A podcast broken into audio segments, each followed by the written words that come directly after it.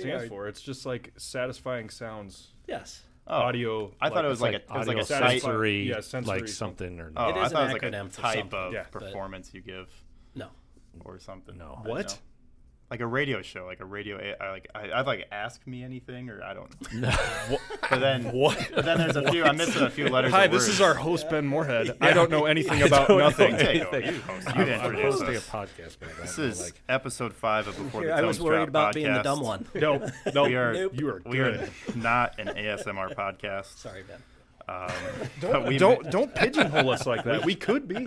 we- don't pigeonhole all right, us. maybe in the future we'll have more satisfying sounds. For now, you get us. Uh, today we got uh, Paul Hendricksen. Paul, thank you for joining us. Thank you for having me. This is awesome. Yeah. I, I am uh, honestly, I'm super excited to be here. I know I, I told you guys earlier Mm-hmm. that um, um, when I saw your first episode, I, I seriously, I'm like, I want to be in on on that. That's cool, and it's been.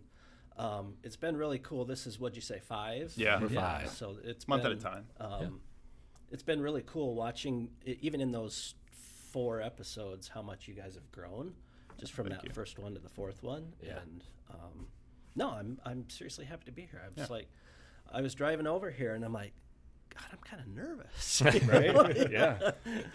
uh, but you know. Yeah, I remember- I mean, it's gonna be seen by like That's really nice to hear. Especially tens of from, people. Like, yeah, yeah. They're all like, your they're all your family all ten of too. them. You know? All 10. And my My mom. mom says, yeah, our moms have just been Oh my God, it. elated sure. that They don't know yeah. I've, I've debated. I, I, you know, honestly, I don't know if my mom's ever if she's watching an episode. great uh, Hey, promotion mom, there, you should Phil. watch an episode. Get with the I, I actually debated whether I was going to tell um, tell my mom or any family members that, that I was doing this.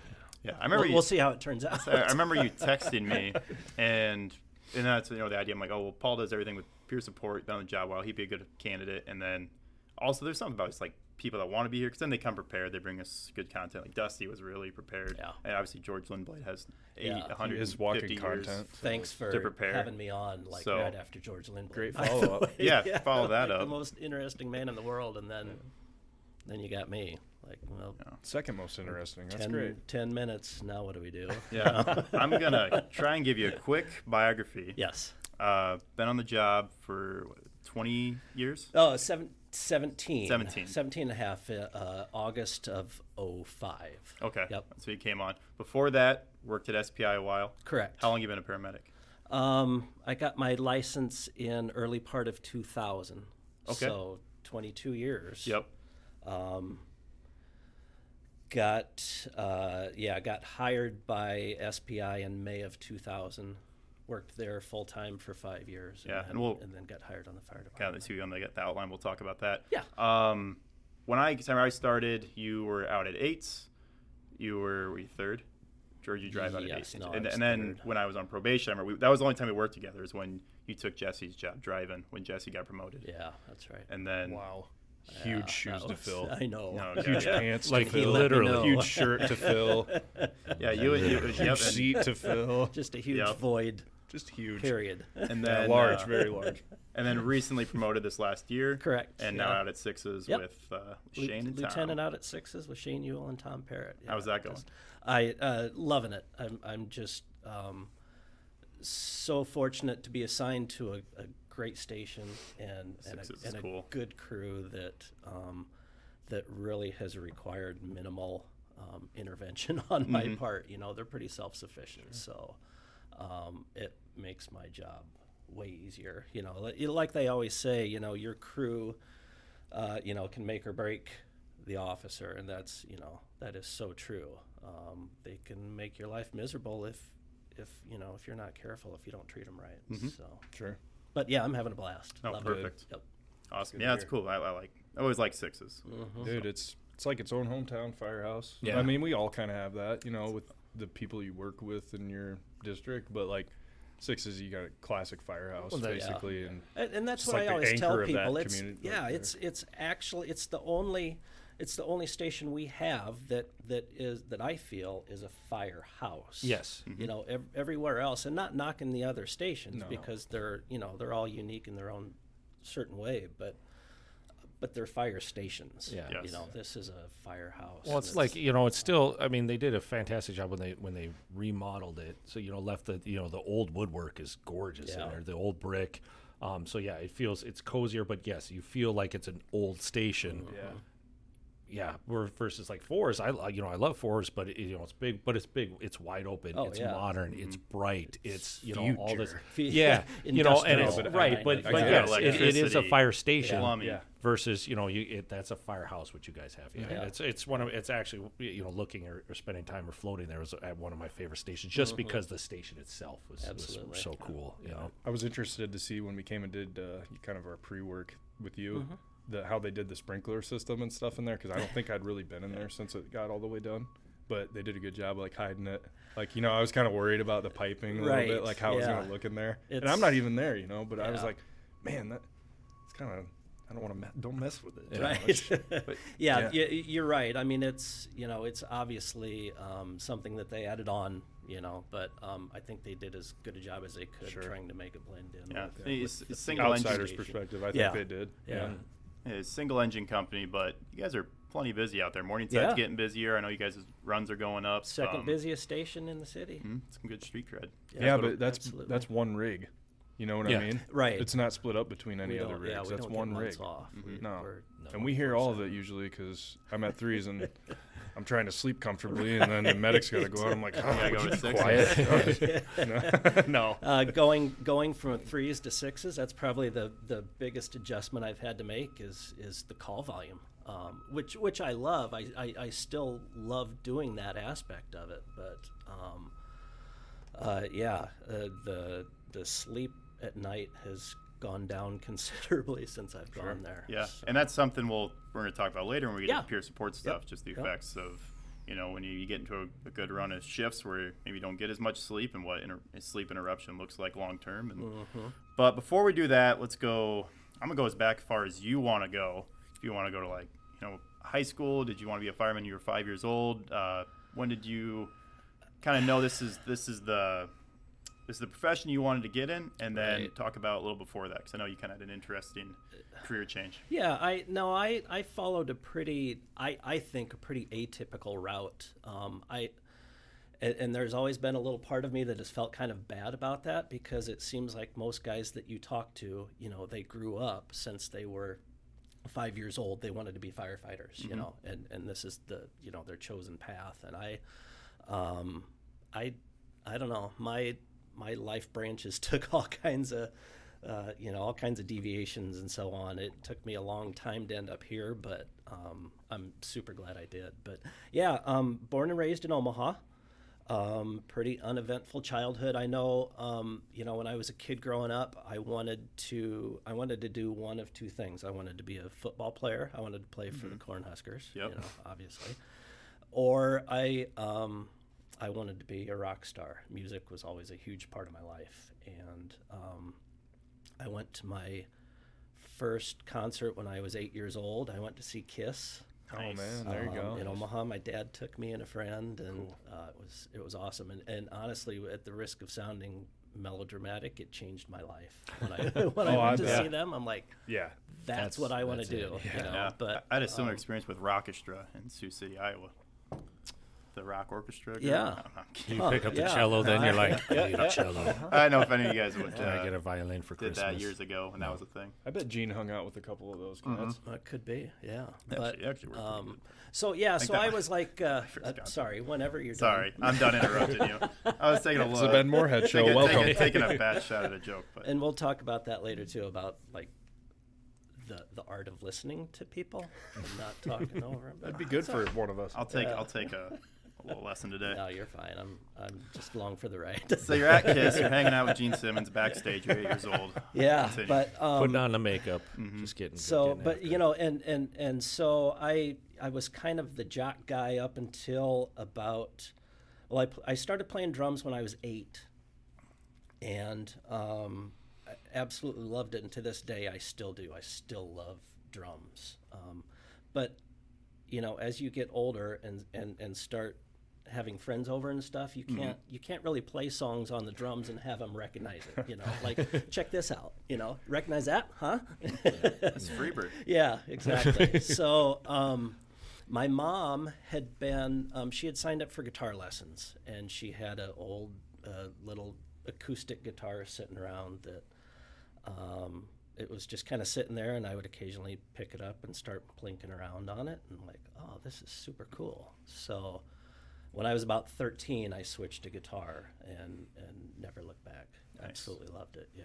So, um, but yeah, you know, even in high school, um, I, I, I played football up until uh, football and baseball up until my junior year, and that was kind of when music took over, and, and that's that's what I wanted to do. So, um, but you know, I can remember having talks with my mom and saying, you know, I they my mom and dad were so understanding and and I put them through all kinds of, of tests you know but, um, I can remember talking to my mom about what I was going to do after high school and and I said I'm going to move to LA and I'm going to join a band and I'm going to be a rock star. I mean that's you know Oh simple. boy. Oh boy.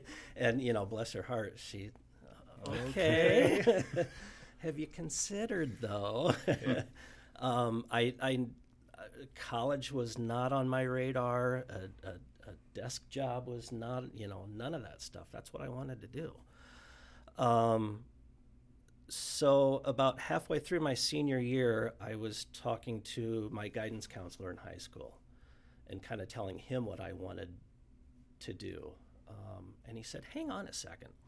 And he, he wheeled his chair back and he grabbed a um, like a course catalog for Northeast Community College. It's a two-year school up in Norfolk, and um, he said, "I think they have some kind of music-related something. Let me take a look." And he thumbed through this catalog and he and he said, "Yeah, here it is."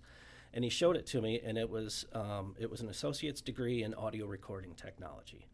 And I read through the description of the program, and and it was like, ah, you know, it was Just the- tripped a trigger. yeah, you, absolutely. It was uh, it was an epiphany. I'm like that. That's what I want to do. So so it worked out great. You know, mom got to see me. Mom, dad Yeah, got to see me go to college. Oh, thank Um, I got to still be um, you know seriously involved with music, music as a career.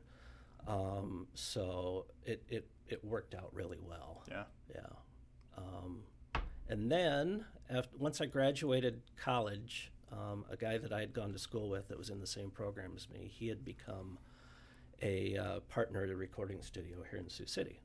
And when so I graduated, he asked me if I wanted to become partners at well as well, and I didn't have anything else lined up, so I'm like, yeah, I'll So do that's it. what landed you here. Huh? So that's how I got here. Yep. Okay. Did the recording studio thing for a few years. Um, you know, I, I had played in and out of bands, um, you know, through high school and college. Nothing nothing that ever amounted to anything, you know, uh, other than in our minds. oh, you sure, know? absolutely. Was was your studio? Did you were you just like um, was that just essentially renting and running studio time and a soundboard, or did you guys actually have a label? Yeah, we yeah, it was Demographic Productions. We actually owned the studio. It was in the basement of Flood Music, um, which is on Fifth, Fifth Street. It's not there anymore. It's a law firm, uh, white building, 410 Fifth Street. Okay. Uh, but it was in the basement of Flood Music, and um, we did you know jingles for radio. We did demo tapes for bands. Um, you know anything and everything in the recording medium. We had a uh, an old analog 16 track tape machine and um, yeah it was it was awesome but to be honest you know looking back now it's um, it was it was difficult if not impossible to to make a living doing that in Sioux City there just Sure. wasn't enough demand Just for not it enough you big know. enough market yeah kind of thing. yeah, Yeah. so, So what did you? So jingles. So is anything like? I don't. What I mean. What's an example of a jingle? Like for bit like Like we would- like or we like would like anything like local Oh, or yeah, anything we'd recognize or Um, just kind of y- you anything know, that got I guess anything that got used. Yes, there was some stuff that got some radio play. Uh, we did some stuff for Wayne State College. Um, Wells Blue Bunny, they'd done a few for that. Um, so yeah, a, a jingle is essentially it can be either a bed of music or music with lyrics that um, you know that, that sells your product. Like the Whopper So- commercials. Yeah, Stop, exactly. please, God. That has invaded every facet awful, of life they? now, and oh it's my like God. I have to get Burger King now. Ryan, can you there can you play years. a I Whopper need to eat. commercial in the middle of this podcast? Nobody wants that. Don't make me. No. They get it enough Uh, everywhere else. in the middle of Paul time, Whopper, Whopper. Stop! Whopper, I knew you were. I You know, knew he was going to well, do this. now it's There's- he was stuck. going to work it into this somehow. because there was He's some obsessed there's with it. there's a guy there's a Paul like in a basement of Mm-hmm. some law firm someplace at a small recording studio that got you know that somebody was approached and said hey we, we want to here's the thing we want to jingle they come up with I and guess how he wrote that? he woke up the night after partying, and the guy woke him up and said, "Dude, we got to write this Yeah. jingle for this thing." Yeah. and he's like, "Uh, Whopper, Whopper, Double Whopper, Triple Whopper, Junior Whopper, Whopper, Done. That's it. How do you end it? Awesome. Oh yeah, and they just Bang. it up, and You rule. and they're You gonna worked your butt off to try and get jingles done. Yeah. and this, Slaving over the lyrics yeah, and this the bum music. wakes Yeah. up and he's like, "Oh, uh, Yeah. yeah, I got it over here." That's Writes it on a napkin from Burger King. So you, you record the Whopper commercial, and then you go to paramedic school. That's, Wow. that's what I have here. There's I a- have, I have there's a Whopper jump. Hey, commercial. way Yeah. to tell Paul's story for him. Thank you, Ben. Sorry, we gotta awesome. We gotta keep it moving. well he's hosting so I mean, Yeah, he's that's gotta- fine. he's Yeah. I, I, you know, you let you let George talk for two and a half hours, but I get I get a half Ten hour. minutes. That's Yep. cool. Ten minutes at a time. 15 We gotta sell Um, advertisement. so hey could how you, oh, I just got an no, idea go ahead. Sponsorship it- from BK. no no no Paul could write a jingle for the podcast Oh my God, Uh, done. yeah, Yeah. all in, right done. Yeah. all in. there it is Yep. Yeah, We'll work on that. I I get to do the lyrics, though. Podcast, Yeah. podcast, podcast. and they're not gonna have any Whopper in it at all or Pointless, Burger waste of King. time podcast. Ben Moorhead's Nailed it, podcast. yeah. Welcome to Born Movie. Do not listen to us. so then you go to paramedic school. You don't have to say that. Um, no. wrong, wrong again, Ben. I'm just, follow, I'm just following the outline. what are you doing? I'm following the outline. Following the outline. uh, Take the outline away from All me. Um, eventually, yes. okay Um, paramedic so, school so That's when I was working at the recording studio, uh, again, I'm a, a guitar player, um, not playing in a band currently, and and um, there was a band in Sioux City called The Rage, um, and they were like semi-popular, you know, in in the area. They were all all the rage, you would say. They were all the rage. Yes, absolutely. Um, but they Sorry. um, they well, the guitar player had come down to the recording studio. One of the guitar players had come down to the recording studio one day, um, and asked me if I knew of anybody that played bass because they were looking for a new bass player. And um, I'm like, I, I gave him a couple names of guys that I knew that played bass, but they were currently in other bands and weren't available. So long story short, they um, they asked me if I would be willing to switch from guitar to bass, and like, yeah, I'll try it. You know, similar instruments. Um, so I did. I switched over to bass guitar. Um, they gave me um, all of the songs on their set list, and I learned them. Uh, you know, learned the bass parts to them, and we got together and practiced, and, and went right down the songs. And Okay. it was Learning the music. yeah. Did they have printout like sheet music that No. they did, or was it all No, off listen I mean- and kind Was of it flow tab, with? did you have tab? It was tab charts, chord Oh, charts, or is it just like Well, I- this is the song? Go listen to R- it. learn yeah. I always learned everything by ear. Yeah. I, Sure. I can't read music. That's awesome. yeah. Um, You weren't a band choir kid. no. Okay. No. Um, I I took lessons and I I tried to learn to read music, but I don't know. It was weird. Like my brain, as I was like plunking along trying to read it, my brain would hear it, and it was just easier for me to play back what I just heard. Sure. as opposed to what's written on the paper, if that makes any sense. Yeah. It's kind of hard to explain. I mean, like Well, if you I- have a musical ear, it, it makes sense, I guess. Yes. But if you don't, it You it know seems what notes really to play foreign. just from listening Yeah. after learning notes. I mean, Justin Johnson, he that's kind of how he Yeah. plays. I've Yep. watched him play, and That's uh, well, listen, and and I he's think like, that's "Oh, a, that's this tab, That's- or, yeah, or exactly. this this chord or whatever." Right. That's well, even well, and even as a as a younger, because how much playing do you still do now? Oh, you like- you know, I I, mean- still plink around a little bit. because I know, like, so I mean, I mean, uh, music as far as being a band and, and all that. So yes, I can read music. I can't anymore because like I, it's essentially forgot. I, and I was always bass clef uh, in band playing trombone, tuba, and stuff, Sure. and then and then bass in jazz band, and then garage band when I was Mm-hmm. a kid and stuff too. But that was more learning it as far as bass guitar was by sound. I mean, where you literally went to the store, bought the CD for one song, Right. And to listened to it until like and just listened and listened Yes. and listened and played and stuff. And that's how we, yeah, that's how you learn there. Fast forward 20 years later to play for bass in church. I still can't really read music, and it's a lot of there's some tab charts, but I work but the chord reduction like a chord chart now. So it's yeah, just this yep. chord, Yeah, but to correlate, I know that chord is this fret. means this. yeah, and it goes, you know, so that's it's my the older me can pl- is more comfortable playing off a chord reduction and knowing right. that, and still listening to the songs and play with the chord reduction, kind of kind of read music. Whereas the young me was just like learn it all, like So I was the you know, opposite. yeah. I know how to read music, and I still can read music just from like watching a lot, like you were talking Mm-hmm. in church, like timing and Yep. then notes. I know how to read all that. Switching to like tablature Yeah. was like harder for me right. Because I knew how to read music. So Sure. like Oh, when yeah. I when I plunk on the guitar, I try to do tabs. It's so weird to me because it's you know flip. It's reversed Yeah. basically with how the structuring of Yeah. notes are. Yep. Right. The tabs upside down. Yeah. To me, Right. because of Yeah. learning to read music Yeah. it's high to low and then Yeah. it goes low to high when Right. we're reading tabs. Right. it's I can that's read. hard. Well, That's still yet out for debate. So, Have you Yeah. seen I Love You Man with Paul Rudd? Oh, I love that movie. Slapping the oh, bass. please say I don't- slapping the bass. Yeah. Slapping the bass man. I don't- He plays I heard A air. little much. rush. But you love have Rush. You love Rush. They love Yeah, Rush. They love yeah, Rush, Rush is what introduced me to, to like odd time signatures and um, Paul you know I slapping would bass. I had exit Rudd's stage not a member left of and I would Rush. on album because uh, you know back to your question What was the question? Music, about Okay. learn about learning learning music. about learning today or Yeah. what format it was on something like that but but I u- uh, but I had exit stage left on on album and I, I wore that thing out and just Right on. playing guitar to every song that was on there poorly Uh, I mean it wasn't note for note but you know I was I was I had some semblance of similarity to the song but um yeah you know and, and that was how you had to learn I when I when I was growing up, everything was on album or cassette. And it was awful. You know, Mm-hmm. you would get a cassette copy of a song that had been dubbed, you Oh, know, 8, yeah. 10, 12, 20 times. And it was just, Oh yeah. and you're trying to pick out individual parts to it. And you're like, I think they're playing this. I'm not sure.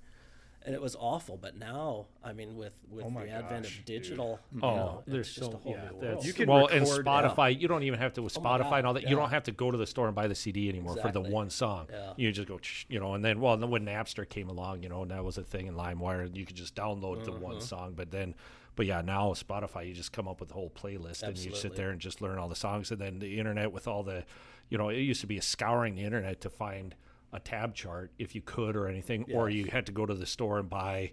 The tab books, the music, yeah. the tab Right. book, or whatever. And now everything is like, oh, Man. it's just right now, and there's so It's- much. It's so readily available. You can record easy. something in like a tin can, and then with all the technology they have, just even for like people as hobbyists Yeah. to turn that into like a song Oh, yeah. is Yeah. ridiculous. And I don't even know the first thing about understanding it, but Oh, yeah, I like I watch know it. people do it sometimes on It's- YouTube because I'm a nerd. yeah, But it's amazing. It's like Um, how And and oh man, we could have a whole Yeah. invite Yeah, me no, back could be, sometime. yeah. We'll have an entire Music- podcast that's on music theory with Just Paul. because theory, I've got my thoughts on music like Sure. today versus Okay. back Bring- then, but- okay. Yeah, that's a Bring But yeah, I can I can remember sitting in my room as, as a kid, you know, uh, listening to you know to an Iron Maiden album on vinyl, Oh, trying to learn a guitar part, you know, and and so I I uh, oh what was that? So I have Oh, to like pick yeah. up the needle and kind of scoot it back just enough, and then I would you know I'd scratch it, and it was just a disaster. It's Yeah, a wonder man. that that you learn anything, yeah. you know. But but, but again, at the time that was that was all you had, so you're like, well, I'll just figure it out. But uh, right on. That's awesome. Okay, so Um, so so anyway. so yeah, so so you were you were in, you were That's jamming how in all goes. the you That's were how jamming in all the rage. you Yeah, know, so I joined, big hair joined- I like joined the like Rage meshy as a tank tops player, and yes, cut up jeans and um, getting after it. This was on. I joined them in. I think it was '89. So this is kind of like on the on the tail end of the hair Hair metal, yeah. the hair metal bands, which was which was the greatest era of music. Hey man, you're not telling me anything I don't know because I gotta. Spe- I mean, I grew up, and thank God for my parents. Man, they raised me Yeah. listening to Poison, Guns N' Roses, all that. You Perfect. know, Yep. but yeah, just great Yeah. era. Wish I could have just stepped in time there for a little Uh, bit, it but was, an, it was an incredible an incredible period in music and in life. But but yeah, so we did all the hairband stuff, wore the spandex, and Love it. um, you know. You know what I say all the time? I said back when chicks like dudes who dress like chicks. exactly. Pretty much, yeah. Um, but I think it- you got some photos. You have to blast. send Ryan. Ryan can throw them on the YouTube. Yeah, if you I send did. 'em, I dug some up for for Ryan. Oh Perfect. man, Nice. beautiful. It's it's weird. It's um, it's like an out of body experience. It's Is like it? looking at somebody else. It was just such a different period of my life. like a know, whole but- different life almost. Yeah, I bet, exactly. right? It was. I mean, yep. up to this point, Uh, it's like you know, as as compared to now, but you know, back then it was.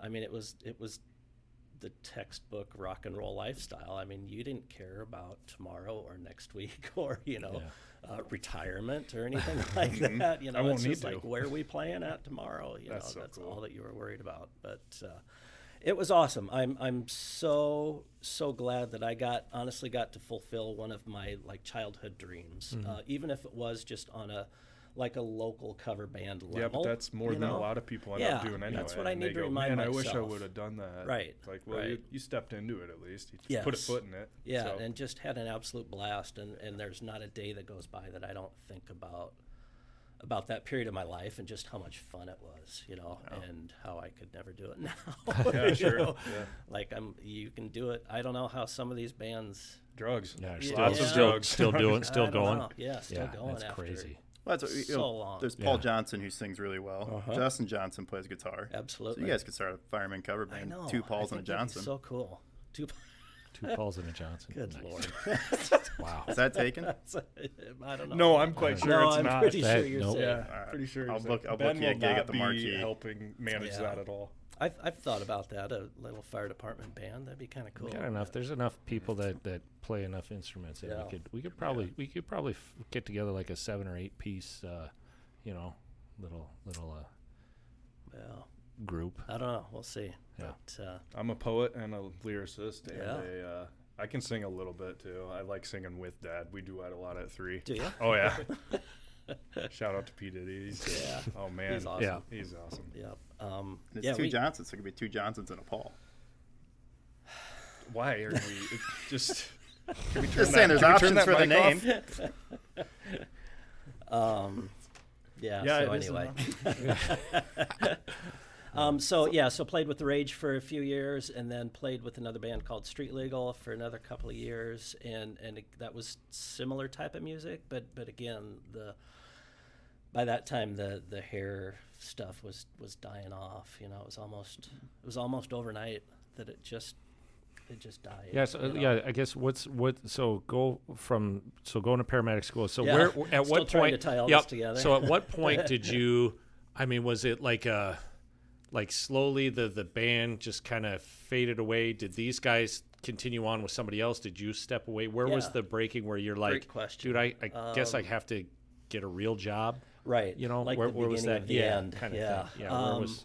Yeah, if I remember right, our our sound guy, the guy that ran sound for us, um, took a job with a country band because you know about the time that hair was dying off, uh, grunge was becoming huge, and, and Garth Brooks. Went And where the Garth money Brooks was, came basically. Along. Yeah. Yeah. Garth Brooks came along and, and, and ruined everything. Yeah.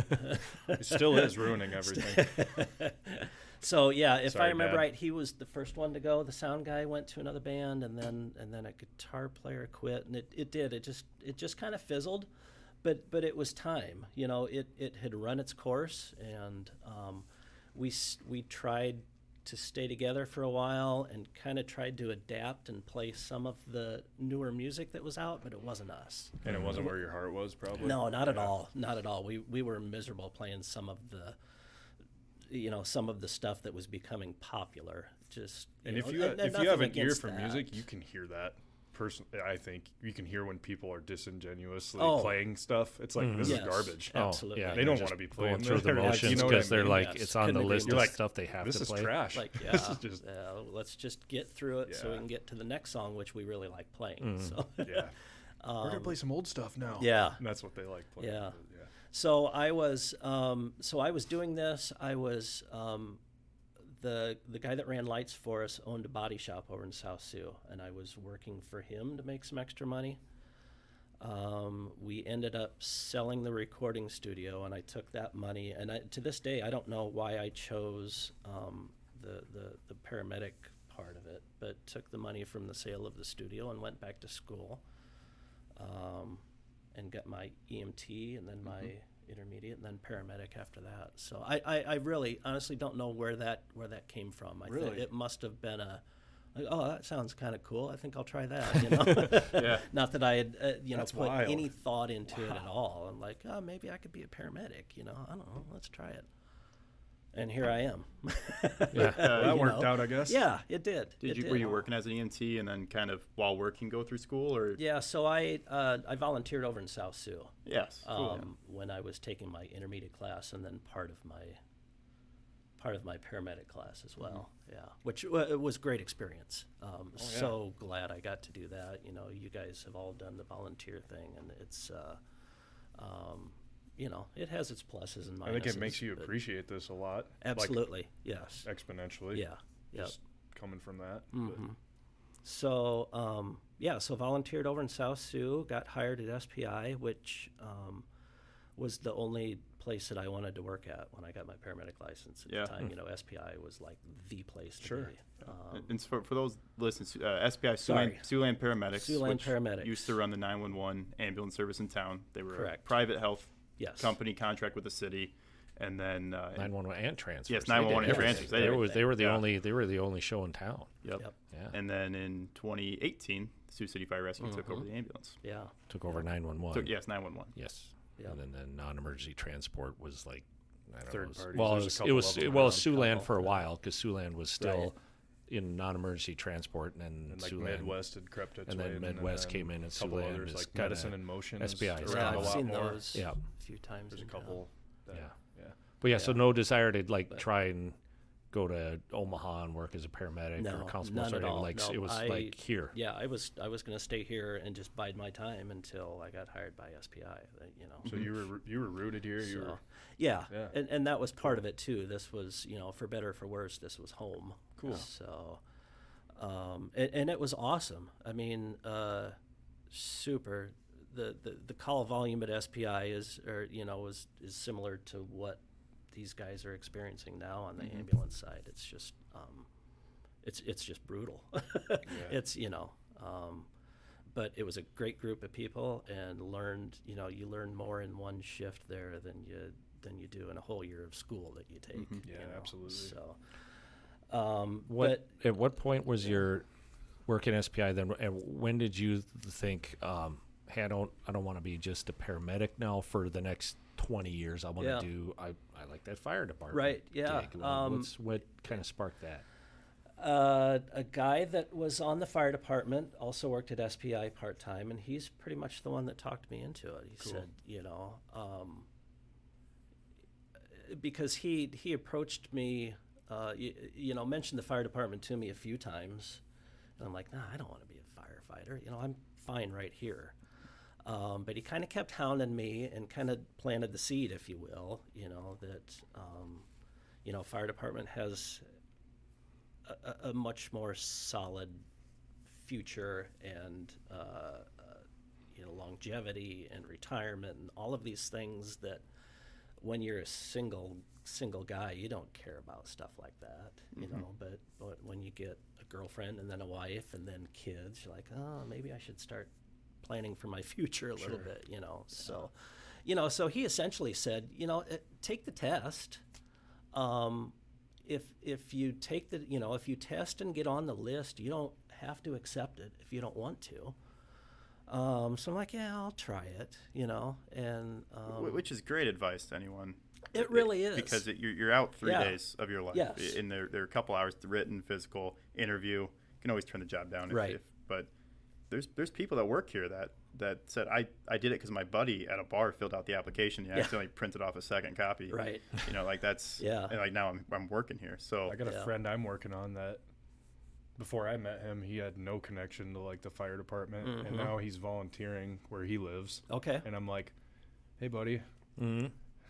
What do you what do you do? What are you thinking Yeah. about the to the rest of your life? level, you know, huh? you want to Mhm. take kick it up, a kick it up a notch. Yeah. notch. Because not, Um, not many people know like kind of, kind of what this career is, and then all of a sudden when you get exposed to it, it's like this is really or, cool. or you're around people that are in it and they Yeah. talk about how much they like enjoy it and Yeah. love it and you're like that sounds kind of cool Absolutely, and and I can remember that at SPI. You know, initially, I you know you get that when you become a paramedic, you you know that you get the paragod thing going Oh, on, and you know you you show up on scene and you're like, you know, stand aside, guys, You're I got this. You know, which which you soon learn that you know nothing could be further from the truth. You know, honestly, I used to I used to I used to think foolishly, I'm like, God, I bet those guys are so excited when they see us walk through the door. Yeah. You know, and and and then you know now that I'm on the fire side of it, I'm like, oh God. Well, yeah. Oh, well, and some of that though, you know, and, guys, and you know? back, you know, when you were doing it, back to like what was i thinking yeah, I'm like, oh, Well, no. and some of that though, to, to that, I mean, when you were doing it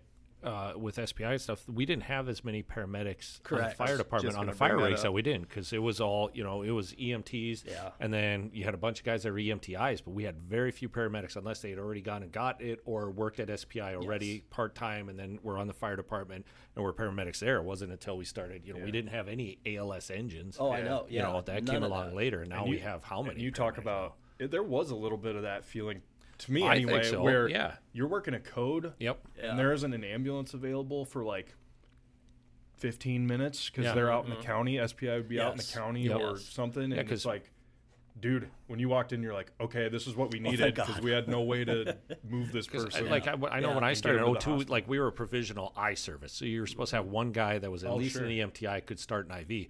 But there was a lot of times you had three basics on the rig, and that Oh, was yeah. it. Yeah. So I mean, so yes, when the paramedics showed up, we were like, "Woo!" Yeah, like there was relief there to be like, yeah for sure do, all s- yours. do stuff now Do- because you that you are the paramedic param, yeah. Yeah. paramagician Right, that can do the stuff that There you know we yeah. can. But now it's it is it is different though because because we do have so many more paramedics. Like how many rigs have Sure. a param- at least at least one paramedic on it, and then working in the firehouse with the medic crews and, and the response. You know, so it, it's different because it used to be more SPIs here. Let's hand the patient over Sure. to you guys, and then we're going to step back and you know versus I think we interact or there's a lot more. Everybody still works on the patient so until the patient's loaded It's up. so It's- yeah, it's now. different now than, than you know when you used to run the service stuff level is. Couldn't just agree more. crazy Yeah. Oh right compared to Yes, when? You you good? yeah when you look back at, at how that was in the past and at the time you thought you know and, and it was at the time it was the the, the best oh care absolutely mm-hmm. that you could give and and yeah you compare that to what we're doing now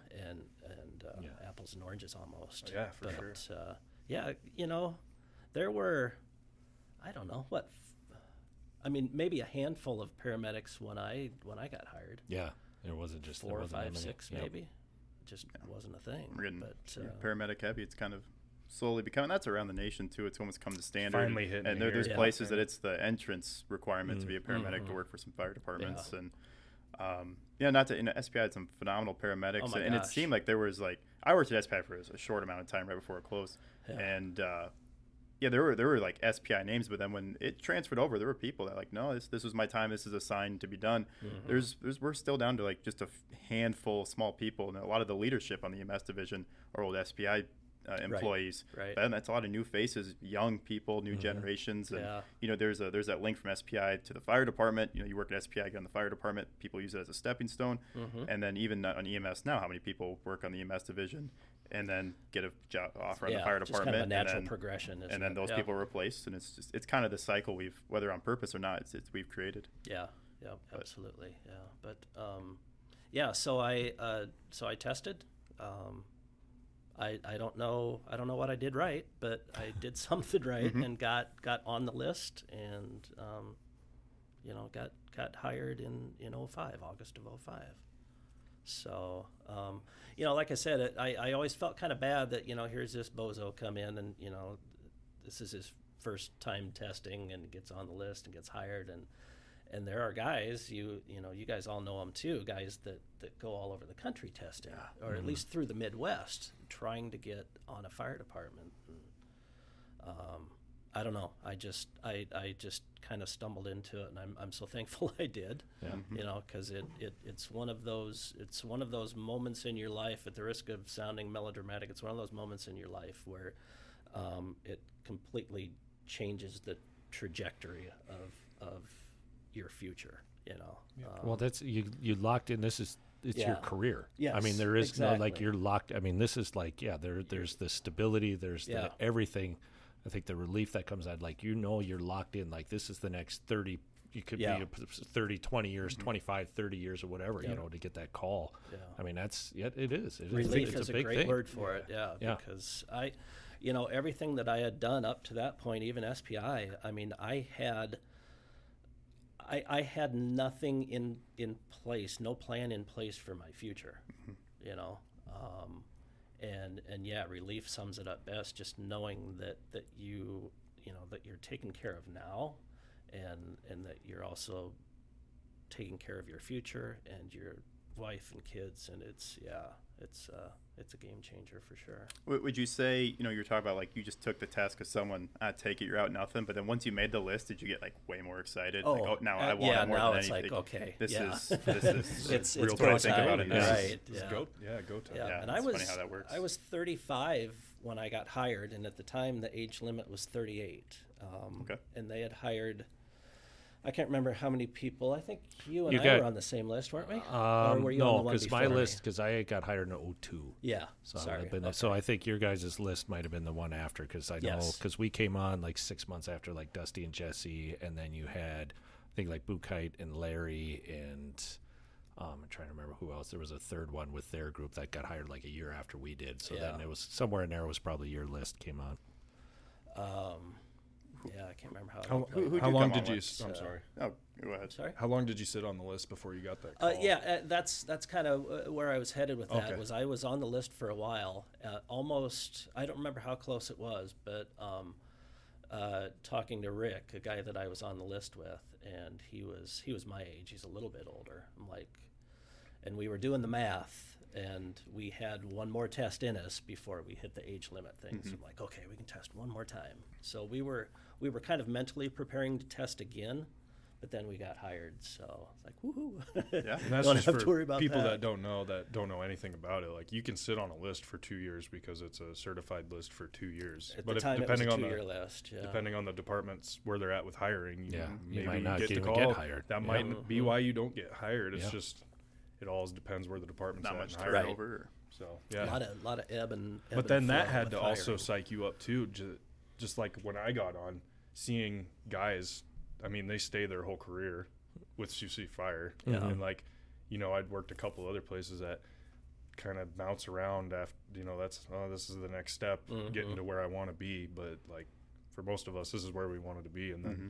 you get on and you're like, that guy's been on since before I was born. Yeah. you know, like, Yeah. and Yeah. it's cool to see that, and Yeah. then Yeah. generations of guys. Yeah. It's like, well, my dad worked there. I want to work there. Mm-hmm. Grandpa, mm-hmm. great grandpa. It's like it's so cool that we have that. And then to, I'm not there yet, but you're kind of there with me to to kind of become that senior I- veteran. What are you Yeah. saying? Yeah. You what are you saying? Well, that- no, that's I'm like to, to be a tw- to be the twenty year guy to get Yeah. hired. You know, because when I got hired, the guys that I was on that I had on on probation, um, you know, who are you know way later in their career now, captains, assistant chiefs, whatever. But you know, whereas their drivers are newly promoted lieutenants and stuff with like 15 years on. To me, you know, 15 years was like a long time. Like, oh man, that guy's seen some stuff. You know, and then you had to seen a guy that was the 20 or 25 year guy, and you're like. You know, your eyes are getting this big. You know, these are just like, oh man, this guy. I'm, you know, bro, I'm under no so- illusion that like- 15 years is a short time. I got 20, like 20 left. Yeah, this 25 like, left. You know, sorry, 25. But these are like salty left. guys. You know, I come on the job and at 21, so I mean, I got 34 years to you know till I can hit 55 retire. But yeah, so to now be in the blink of an eye, be a 20 year guy Yeah. and sit there and like, man, I am like, it- I remember what it was like being on probation Mm-hmm. and looking at the guys that had 20. It doesn't feel like I'm a 20 year guy. I you don't look feel like, like you're a 20 year guy. Like, you, like yeah. you know, I, I- what yeah, you, know, I don't agree. feel like an old guy, even though like I would have called myself an old guy when I got hired. Oh, God, but I'm not. But I don't At- feel like at an old the guy. stage that you're at Yes. now. Yes. Yeah, Yeah. yeah, Um, but you don't feel like. Time is a flat circle. Yeah. All those guys said the same I- thing. Probably. No, I Like, don't feel dude, like that that, either. I, Yeah. I, I had a question for later. I'll bring it up now. No. Paul, you're 51? 54. 54? Shit, 54. you are old. I know. I Yeah. told you. That's a, and- and I so didn't you- put you a day just- over wi- 58. wi- so without- that's pretty good. Without pulling on your ripcord here, you, you you look good. You're in good shape. I remember the, the few months we worked together. You're always working out. Um, when did that kind of become a big part of your life? And knowing like if I'm gonna if I came on the career later and I'm gonna stay healthy through this career, how important physical fitness was to be for you and make it part of your routine. Yeah, I think I think you just kind of answered the question yourself there. Just knowing that um, that yeah, that I was kind of behind the eight ball from an age standpoint. You know, when I got hired, and knowing and seeing, uh, you know, guys that get hired at 22, 24 years old, and and uh, you know, being invincible, and just knowing that if I, you know, yes, this is my career now. And if I'm going to make it last, I'm going to have to do do what I can to make sure I make it as long as I can and get the most out of my career. Yeah. Yeah. Yeah, absolutely. So what? So, what? Um, with getting hired on the fire department, then, uh, in that was 05. So, um, what was the what was it take with family? Did you have kids at that point? What was the you know wife? What did she think of the whole thing? I mean, what's you know? let's- Yeah, I was married. Um, I got married in oh crap. We can- we can edit this early out. 2000s. 2000. Uh, I, I think that I think that I Um, think the outline says 2002. yes, it's it was 02. You were gonna get I there. knew that. Yeah. Um, I got married in 02, uh, first daughter in 03, and then I had my second daughter.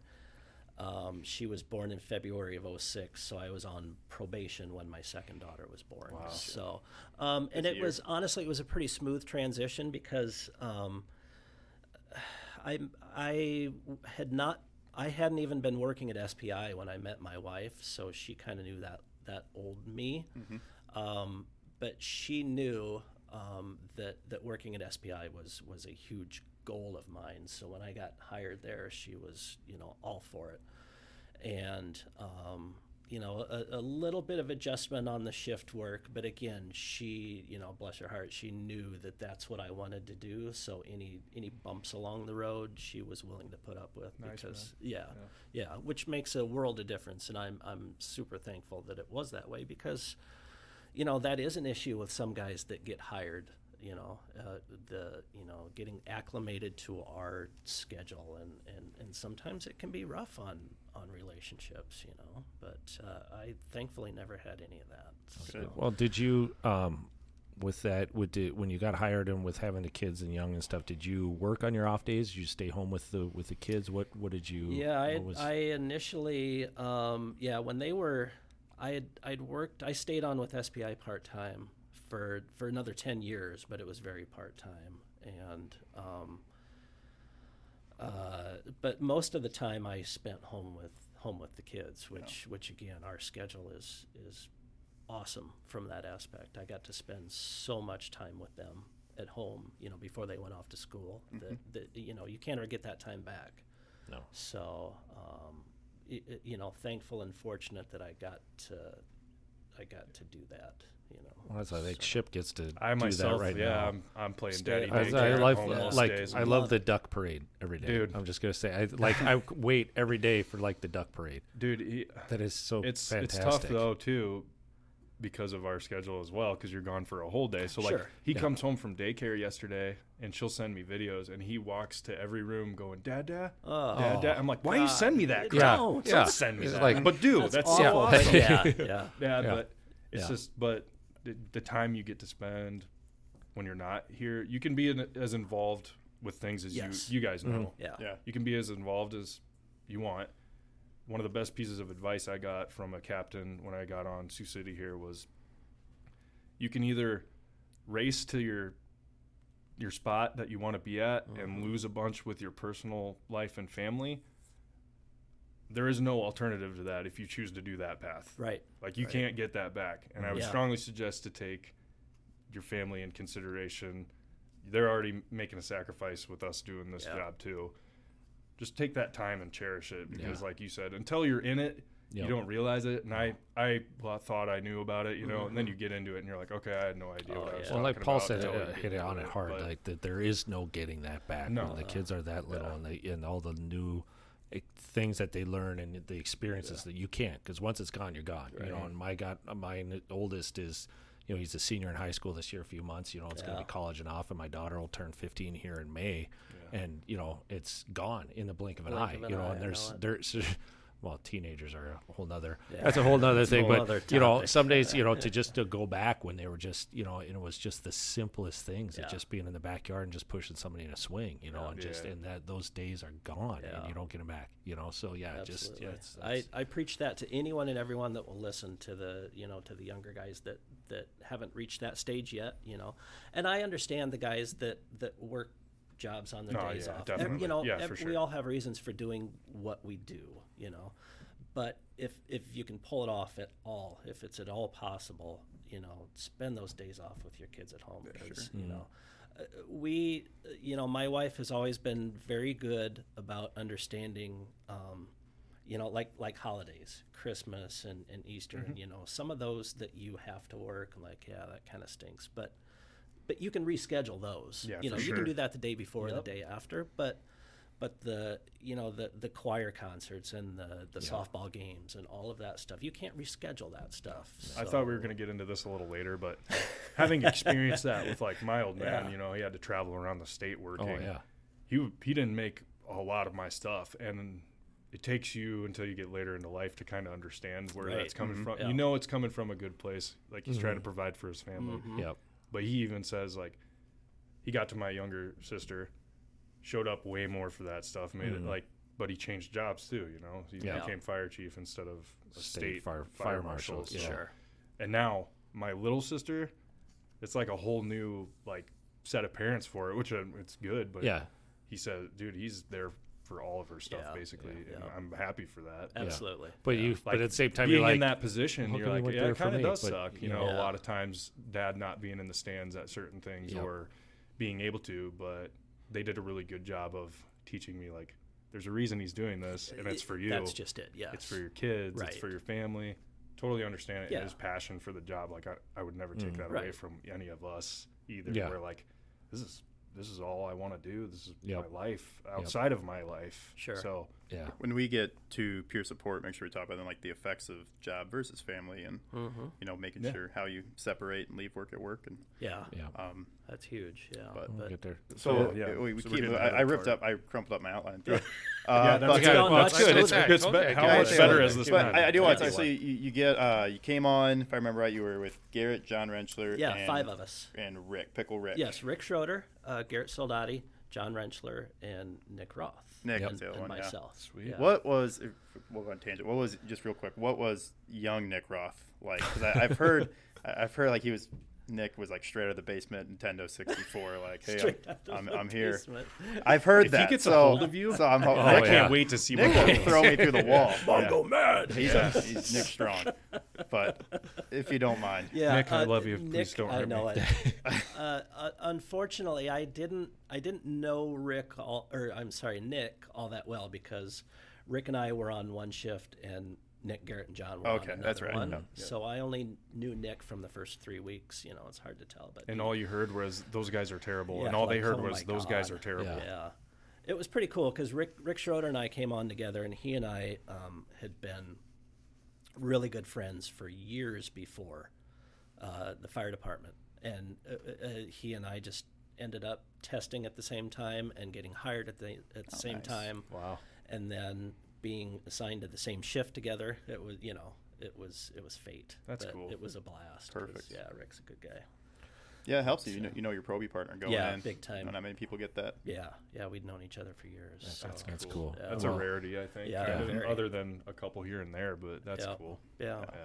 yeah Yeah. Um, let's see. So we got because we're gonna we're gonna get into peer support. You know, I think we're we'll, we'll eventually we'll take a little break before we get to there. But a couple more, you know, questions. I know you wanted to kind of talk about the the kitchen table a little bit and the stuff that Yeah. that happens. You know, we kind of talked about that on one of our episodes before, anyways. But I know you kind of had it to Right. some things to add to that. Was that your? I, I asked you, but I forget. Was that your second? Was that your first So- episode or yeah, it second? it was a couple second seg- second yeah. episode? that, that you were talking about the importance just of brushed the- over it Yeah, kinda, but and- and and the the kitchen table being such a such a vital part of that station and that crew, and um, you know, whenever I go to talk to somebody about, you know, peer support or mental health issues or whatever, I always tell them I'm like the best therapist that you have is that kitchen table.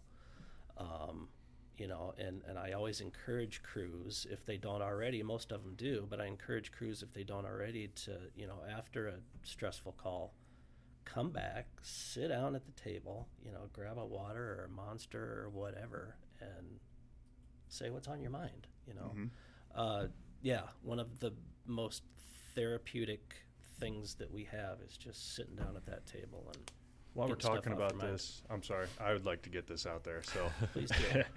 I've been on, I've been on one today. Ben can attest to this earlier Yeah, in the gym, been- but um, that kitchen table. It seems like we get less and less time to actually sit around that thing and like be together. So when you're there, be there, Yeah. be present. Put the phone away. That's the thing I see all the time now. Like I might be guilty of it every now and then. Chances are I'm looking up something fire related though, because I'm a nerd. But or music, Or you know. something Yes. stupid. Um, not not really mindlessly yes. scrolling, but put the phone away and be present. And actually, like if you're gonna eat a meal together, eat the meal together and talk. Yeah. Don't be like on your phone taking a bite in Right, between scrolling. right. Like Yeah. nobody needs more doom scrolling than we get nowadays. Yeah. There's enough doom and gloom in our own personal lives. We don't need to go looking for it. Like Don't need extra. it's shoved in our faces. But Yeah. what I'm saying, like to add what you were talking about, like if you're at the kitchen table, be present at the kitchen table. That's how people get to know each other. That's how Mm-hmm. People get to know you. That so you can't say, "Well, no one gets me" or "No one understands." Well, then be present No. and Yeah. show them who you are. That's Like that's on you. You I, know, if I you're know not that's like a that's a new that's a generational thing. It I'm sounding is, like a yeah. boomer right now, No, but I no, know. I do that no, too. it's- It's- I think yeah. it's you know it's it's, your easy enough to opportunity do to that show for certain. It's people the who same you thing are, eh, at the same thing at home. Uh-huh. You know, when you're at home and stuff Yeah. with the kids or whatever. You know, and like you said, it is Same kind of because you know we didn't have the cell phones as much, you know, and all that stuff. But and, and you were more present. But it, you know, it's it's it's the society we live in, and we're Yeah. all like plugged into everything and stuff. And um, but yeah, just to, if nothing else, at least at dinner time. Or we're gonna have these conversations. Just sit and just yeah, just put them, put the electronics away, just for you know, even at, at ten minutes it Yeah. makes a huge Oh my difference. God, you yeah. like know? and It's if you're struggling there's a hundred percent chance people at the table have been through a similar situation it might not be exactly the same Yeah. but they know where you're coming from Yeah. because whether we want to say it or not we've all felt the certain same things at a certain point in our life it all is Yes. different No matter but- the no matter the scenario. No, Yeah. exactly, Absolutely. Paul, Paul, you brought Um, up a good point. You were talking about how the best therapist can be going there. I think a, a good point to remember is then when, when people are talking that they might be venting and whether maybe it's something about work, then they're talking about like other, you know, another, maybe the first shift, you know, did something wrong or, Oh, yeah. or they don't like the way an assistant chief went about something. To, to be like, hey, that person's probably more likely just venting and to not get too worked up about it or make a big stink or be like, oh, that guy was saying stuff about so and so just to be like, ah, that guy's getting some stuff off his chest Yeah. and then 24 hours from now he's going to forget all about it, no longer care. And R- uh, right. that's not an issue. yeah. To not make, you know, if you hear some some stuff, you're like, ah, let's not make a mountain out of this. E- Exactly. Yes. take care And- of some of those negative vibes, we can kind of Yeah. we can kind of yeah there's a big difference between that- that can grow. actually complaining about something or someone and venting yeah yeah. and I can attest to doing that because I do that, and when it comes out, it sounds crazy. Yeah. to, for ba- lack of better terms, but I'm just getting out what I'm feeling in the moment, and then I go right back to I'm good now. Yeah, Good. all right, I'm whatever. good. thanks. And you I need just needed to you get need that that out. Yeah. outlet you know yeah, Yeah. And, and and that's the Don't talk to my wife, by the way. Sometimes that. that yeah venting is huge and it's it's yeah it's a it's a vital part of of of our of our healing you know just like you said getting that stuff off your chest no matter how inconsequential you know the third shift didn't get fuel for the third shift in a row and uh, you know and and and the the the important thing is is is to be able to listen to that and and recognize um, you know what's just venting. And and honestly sometimes if you let them vent long enough it will lead to the source of the venting you know. maybe maybe third shift hasn't gotten fuel uh, you know, for three shifts in a row, and that you know that means, and I'm I'm oversimplifying here, but you know that means that they don't care about this, and that's you know, and kind of like my wife doesn't care about when i you know, and, Yeah, and one thing will lead to another, and pretty soon they're talking about something going on at home or outside of outside of the job, you know. but sure. uh, It, it sounds like we're segueing into where we want to go. Um, I want to talk with- about cell phones real quick because Go Yeah. um, Yeah. I just threw I- mine up here because I, I had it in my pocket, but I'm Yeah. like, I just want to get it away from and you. I, I, so I'm, sorry I'm as bad as anybody. I, I, I That's where I put I I try flipping to- it with the screen down sometimes and Yeah. have Sure. a post like that because then it's not. I don't want to to. If Baker tells Until me I'm your watch an idiot, buzzes I don't want to read that. Yeah. It's another negative thing implied. in my life. I'm Yeah. done. Yeah. yeah, but um, I, you know, and again, I'm, I'm not preaching because I'm I'm as bad as the next guy about being on that stupid thing. But um, very long, convoluted story. But I took my youngest to see Harry Styles, to a Harry Yeah, Styles. took concert. your youngest to see Harry Styles. Okay. yeah, yeah. Yeah, sure. Um, but before we went, when we were at the concert, before it started, I, I told her, I said, um, I want you to enjoy this. Um, I let me take care of pictures, videos, any of that stuff. I want you to like just put your phone down, not worry about, you know, uh, Snapchat or TikTok or whatever. Put your phone down and just enjoy the moment. And and, and she agreed wholeheartedly. Of course, she still was was on it, but I, I think not nearly as much as she would have been.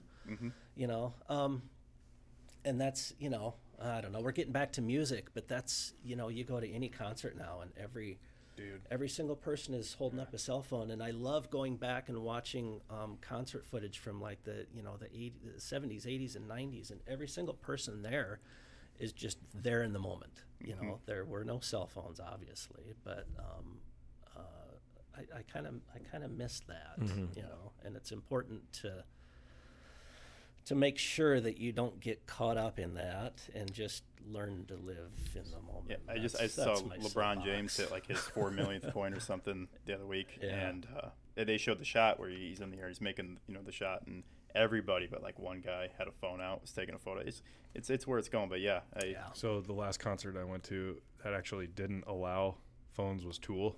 Oh, nice. Wow. Yeah. They, he find like there was a person just kitty corner from where we were that whipped their phone out. Security immediately took them out. Wow, really? But Wow. that's how strict like Maynard Yeah. is about his shows. But Mm-hmm. he finally said, "You've been good little girls and boys. You can take your phone out for this song." And so we could we all we all Yeah, recorded everybody at that point. because you're like, dude, Yeah. it's a it's like a bad thing. We can't do it. And then they let it happen. yeah. Ooh. One song. Yeah, but it was it was kinda it was cool. Amazing like though. that, It yeah. was like that's You- the way it's supposed to enjoy it be so in its purest more. form. I know So it's like, yeah. Yeah. Anyway, I'm with you on that. Back in my day, we didn't have the phones and the social So- face page. One question I, I, I do have back to you know um, back to the job and stuff, and just because you know Paul, you've been you know around the block a little bit with with SPI, and then and then coming here and stuff is, um, and the and me being on you know for a while and stuff. But what what do you think as far as like our biggest changes that we've done in like techniques or different skills that we use, you know that that you've seen like over your career, Great you know? question. Yeah. Yeah. Um. The, the Because like I, you know, I think uh, Yeah. the biggest thing for me, like that I could think of off the top of my head, is is our pit crew CPR. yes. You know, where Yeah. where before it was always, and I'll tell you, like, because I would have been one that would have tested. I think when I I had my first ever code, I was an EMT basic working on a basics BLS service in Evelyn, Minnesota, and it was me and and uh, Steve Sklors. Like, there's just or uh, there's two two of us there, and um, we went to a hotel for a guy that had coded and stuff. And I mean, and we're talking like this is my maybe second or third shift ever. Yeah. Working on an ambulance just out of EM as out of basic school, you know. So my eyes are like, I mean, this dude gets shocked. I mean, everything. So like, but I would have told you, you know, from then, you know, forward going that as far as saves and everything that that CPR was was not a thing. Like you mm. coded, you're done. I mean, pretty much. Like Right. there there is no coming back from that. And now, you know, with this pit crew CPR that we're doing, I like I've seen more ROSC on scene Yeah. where somebody is, is DRT when we get there, you know, dead right there. I mean, and we literally by the time you get to the hospital, they're talking to you and you're explaining to them everything that you did. It is incredible that what we're seeing. And to me that's like that's one of the biggest I think technique things or something that, that I've seen. You know? Absolutely, great point. Yeah. Um, yeah. As kind of a side note, I had a crazy thing the other day. I when I volunteered in South Sioux, um, I can remember uh, coding a guy that worked at Everett's Furniture, a, a big furniture store over in South Sioux, and um, the the reason I remember him is because in my you know 20, 20 plus years of doing this, I can probably name on one hand people that I have not just gotten back, but people that that we've gotten back that have gone on to lead a productive life. Like no discharge, deficit no of- yeah. deficit, discharge from the hospital, and and resume a normal life. I you know I think I would struggle to to name five, but um, so we got called to an apartment complex last week. Uh, I don't remember the nature of the call. It was it's not important, but um, we were asking this guy his previous history, and um, he was in his late 80s, and he said, "Well, I died once." And you know, so we're, we're all Like, kind of oh, like, yeah. "Oh, really? Nice. Do tell." Yeah, yeah. sure you did. Um, so he starts, uh, you know, so we're like, what do you mean you died? And he said, well, I was at work at Everett's Furniture and down I went. I don't remember a thing. And the guys there got me back. And, and so, so it was the same guy. Wow. That's so cool. Which just blew my crazy. mind. Yeah. Yeah. Um, and he was at a, a, a like an assisted living facility here in Sioux City. It was the same exact guy. I'm like, oh my god, What are the chances? me. What I know like, you. Yeah. It was You know? like oh Yeah. that, that was, did I- it I flood was- back like immediately or did you as soon as as soon as he said um, something clicked when he said Everett's Furniture and and that he had arrested in Everett's Furniture. I'm like, it's got to be the same Yeah. guy. Um, so I was I was just blown away, and I'm and you know I was I was like. I was on that call. That I I was part of that, and it, Yeah. it was lost on him. You know, because uh, you know, because he's old, and you know, he- it's you not know, like the movies kids Yeah. it's I- not like yes, the movies I think I think for just that that nanosecond, I expected to have like this heart this- to heart This, yeah, Yeah, this this reunion of like, embrace of, oh, like- you saved my life, Yeah. and you know, Nope. he was. He's like, yeah. just So like, oh, anyway, yeah. I've, I've got some heart problems. You Yeah. know, and, Yeah. you know, he went on with his story. I'm like, oh But still, God, that is that's like just you. that's, yeah, that's crazy. inc- that is I, love mean that. that's incredible. Like Yeah. yeah, again, just the to say like you were he was DRT here Oh, how many years later still Yeah, kicking and and you're there like there you are. Yeah, Yeah. and he- That is insane. So I mean, you know, so it's yeah, it's not like TV that they remember, but it is kind of like TV that we literally do save people Yeah. and bring sure. people back. Oh, yeah. You know, Yeah. reach into the, the the right into the you know the depths and just pull somebody right back for you know and take from them hell right from because yeah. most people are going to hell is that what you meant by Yeah. deaths Yeah. i don't know No, I was just like you know, like death's not taking them today. that No, I know we're, we're bringing them back. kidding, You know, that's that's the way it's doing it. Yeah. Um, so Well, that's sorry. that's a good back to transition.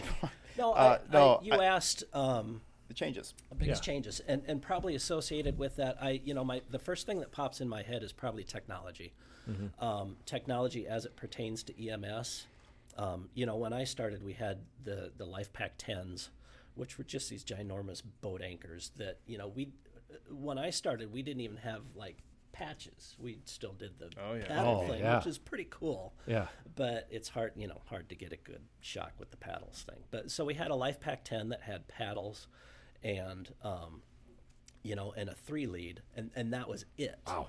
And, um, you know, to, to try and treat and diagnose, uh, uh, you know, a heart attack or anything cardiac related with those, it was just, it, it, it was so, um, you know, so archaic.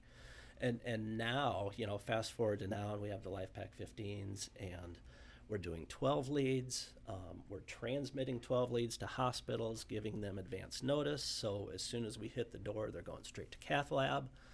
Um, the end-tidal and- thing Yeah, the cap- end-tidal capnography and thing, stuff, yeah. Capnography, yeah. Pro- so probably just uh, just the medical advances in, in technology that have that have resulted in so much better patient care. You know, Mm-hmm. the ability to just see so much more of what's going on. That that's the first thing. yeah to You- talk about Well, I think- throwing a three lead on a patient to now we can pinpoint where they're having Yeah. a heart attack Yeah. basically you know what i mean Yep. Do you with a physician Yes. you know backing that up but like Yep. That's Yeah. crazy do well, you I uh, think the, the sepsis alerts, the stroke alerts, the STEMI All alerts, all those things that we call so much more that we're finding and can see, and we have protocols. We have all this, you know, Yeah. that adds into all that too. Yeah. And honestly, from from a a, a, a a compassion, more a moral compassion standpoint, um, our our ability now to call patients on scene. Oh, yeah. oh, yeah. I, that's that's huge. There's you know anyone that has ever uh, you know coded someone, it, it, it's awful. It's it's just barbaric. And you know in the past you take these 95 year old people that you know have absolutely zero chance of ever coming back. unknown downtime. yes. Yep. And 95. you hit Laundry 'em with list the of health CPR problems. and Yeah. the Do all that drugs and Yep. the, you intubate them and it's it's just awful and Yep. and you know for families to have to see that and and put their loved one through that if you will Right. and, and and you know please don't get me wrong every every situation's different you Every know, life and- deserves saving too. yeah, absolutely, yes, and and that's obviously not to say that we don't try Yeah, anymore, yeah, our ability to uh, to do a code on scene, um, everything that they would be doing at the hospital, and and to not get anything out of that and to be able to call them on scene, I think is is so much uh, is so much better for families and, and for us too Yeah. to just be able to Yeah.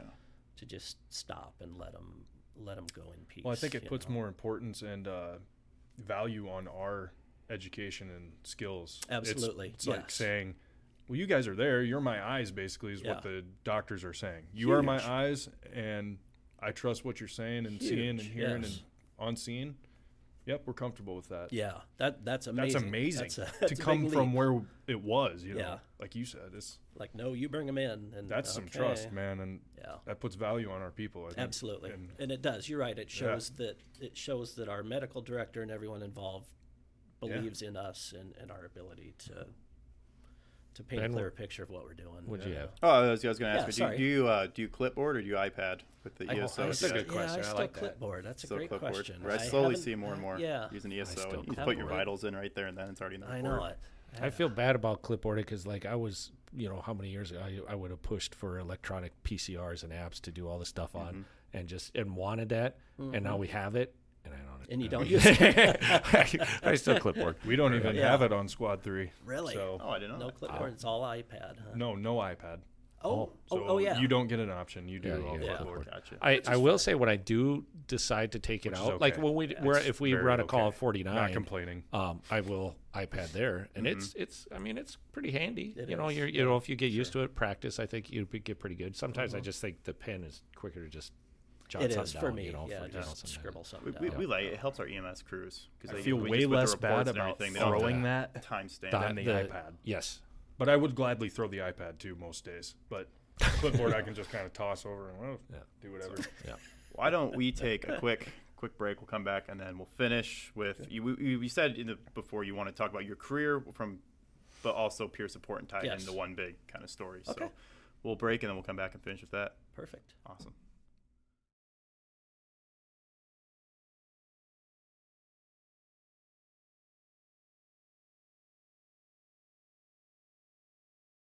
The, for that stuck around for that first hour and 20 minutes. Uh, we did not. we did, we're going to start with the peer support stuff now. So that was it's about a, the meat and potatoes of our episode here, and we got off some, Yeah. some side tracks, which is good. I mean, we had those are fun conversations. If you're still here for it, congratulations. But uh, for those of you who don't know, Paul Hendricksen, uh, he is the head of the peer support team on Sioux City Fire Rescue.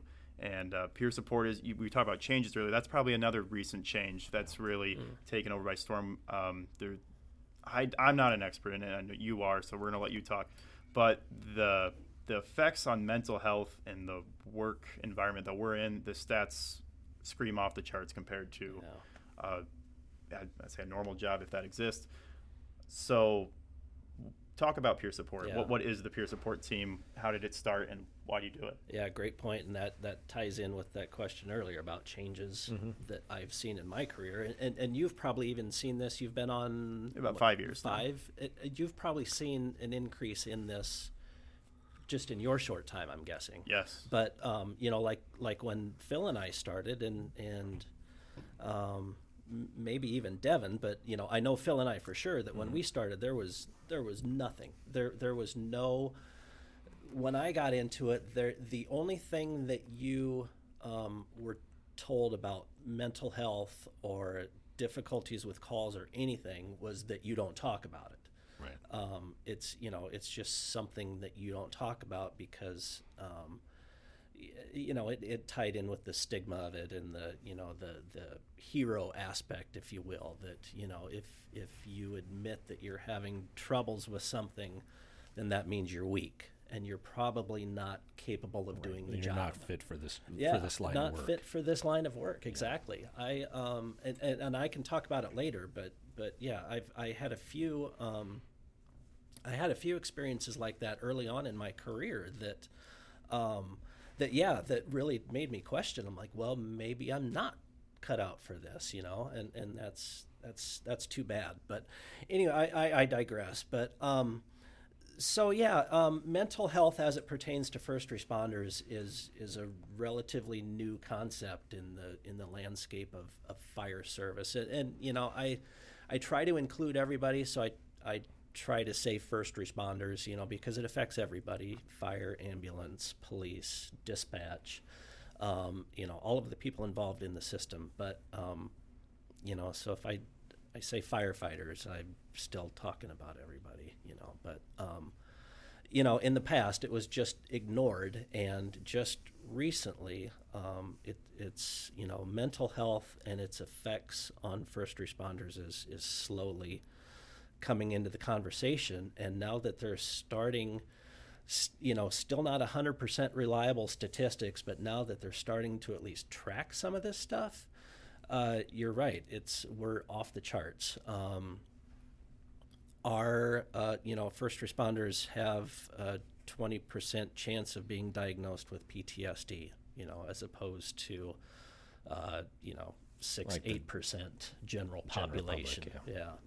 Um, military is around 11. And again, these percentages are kind of ballparks because I don't have 100% accurate data. But, um, you know, so 20% PTSD, the, um, you know, suicides, the last two years, um, suicides have exceeded line of duty deaths in firefighters. And, you know, there's always so much talk about line of duty deaths. And, um, and, and yes, while those are terrible, we're not talking about the suicides that that could also be considered a line of duty death. You know, um, yeah. So increased suicide, substance abuse, um, marital issues. The list goes on and on and on. And um, this job absolutely will affect you. Um, not it's not a matter of if, but when. You know, um, my excuse me, my wife will be the first one to tell you that um, that I'm not the same person that I was when she met me. And if I was, if she were meeting me today, she probably wouldn't have anything to do with me, you know. Um, and and I wish, you know, I wish I could blame all of it on the fire service, you know. But there are other things that factor in. But the, you know, fire service is absolutely one of them. Um, you know, the the normal person isn't equipped to deal with some of the traumatic stuff that we see. You know, so we um, so we've got to talk about it, and we've got to find ways to treat the people that we have now, and also make the new people coming in let them be aware that hey, this is going to happen to you. Um, and one of the ways that we do that is through the peer support team. Um, it was, um, you know, peer support in general has been around for a while, but the IAFF is the one that came up with peer support for uh, firefighters back in 2015, I believe it was. Um, the original team leader was Captain Wynn out at Station 4. He's the one that spearheaded, and uh, I give every ounce of credit to him for getting this peer support thing up and running. He's the one that um, he. I talked to him about it the other day. Apparently, it was a uh, was at a uh, health and safety meeting that he was talking to our old training officer, uh, Captain Bennett. And I, he, the way DJ explained it, he said uh, something something had come across uh, Captain Bennett's desk about the IAFF and offering a peer support team. And um, at the time, we had a CISM team, Critical Incident Stress Management, and we'll talk about the difference between the two in a little bit here. But um, at the time, we had a CISM team in place, but no peer support, obviously. So he handed that off to DJ and said, "Hey, why don't you look into this and see see what you can figure out?" So. Um, so DJ took it and hit the ground running, and um, assembled a team. He and uh, Lieutenant McClure, I believe, were the first two to take the the peer support class, and then I was the class afterwards. I took it with Nick Roth. Um, so I've I've been in peer support since 2016, and then in 2020 is when I became team leader. So Gotcha. And obviously have, uh, from, from my perspective, looks like you have an extra passion for it. It's not just something you just. Ah, that sounds like something you do. You really do care about that that movement, but that whole topic as a whole, and um, it's something you're drawn to. Uh, where, where does that come from? Yeah, that's that's a good question. I I I don't know, other than the fact that I'm I'm kind of an empath by nature. I don't, uh, you know, which it's funny because um, people people that know me but don't really know me would probably be like, ah, you are not, you're an asshole, you know. but um, I I am. I'm one of those people that just hates to see other people suffer, if you will. Um, and um, this job has absolutely affected me. Um, you know, from a mental health standpoint, I've struggled for years with um, anger issues. Um, and, and, you know, a lot of this stuff at the time I didn't realize that I had until I finally finally broke down and started seeing a therapist, and then um, you know was diagnosed with anxiety and depression and um, PTSD and which which was a hard diagnosis for me to swallow you know what because i so she she was telling me this and i i said did you say ptsd you know because in in my mind and most people minds when you when you think of ptsd you think of You think of the, the, Well, like the last 20 years, mil, uh, war on Military and terror, stuff like Afghanistan, the military. Iraq, Yeah. Afghanistan, Yep. Yep. and and and these guys that are in the military that are in these horrible firefights and and and see see their the buddy get yeah, killed. see the most horrific things, and and it I really struggled with being um, lumped into that same category. Mm-hmm. You know, I I didn't feel. I didn't feel that my issues were worthy of that designation. You know what I mean? Like, save that diagnosis for somebody that's really messed up because I'm not that bad. Mm-hmm. Well, I am, just in different ways. You know, um, so so that was that was that took some getting used to. You know, and and and what helped me with that was um, just learning more about what PTSD. Um, you know, you get this thought in your mind that anyone that has that diagnosis is somebody that's you know curled up in a corner somewhere and isn't able to function, and loud noises set them off, and, and so on, and, and nothing could be further from the truth. It's a it's a it's a multifaceted disease that to be diagnosed with it has a huge list of of criteria, if you will. You know, um, if you experience two of these symptoms for more than six months, or one of these symptoms for more than two months, or you know, it's, it's a very lengthy process to to have the official diagnosis, if you will. But um, you know, so that's helped just understanding more about it, and that it's not always going to be, uh, you know, you can you can have it and still function, and, and it's something that you can work on and something that you can recover from. You know, but it, it took me a long time to get to that realization.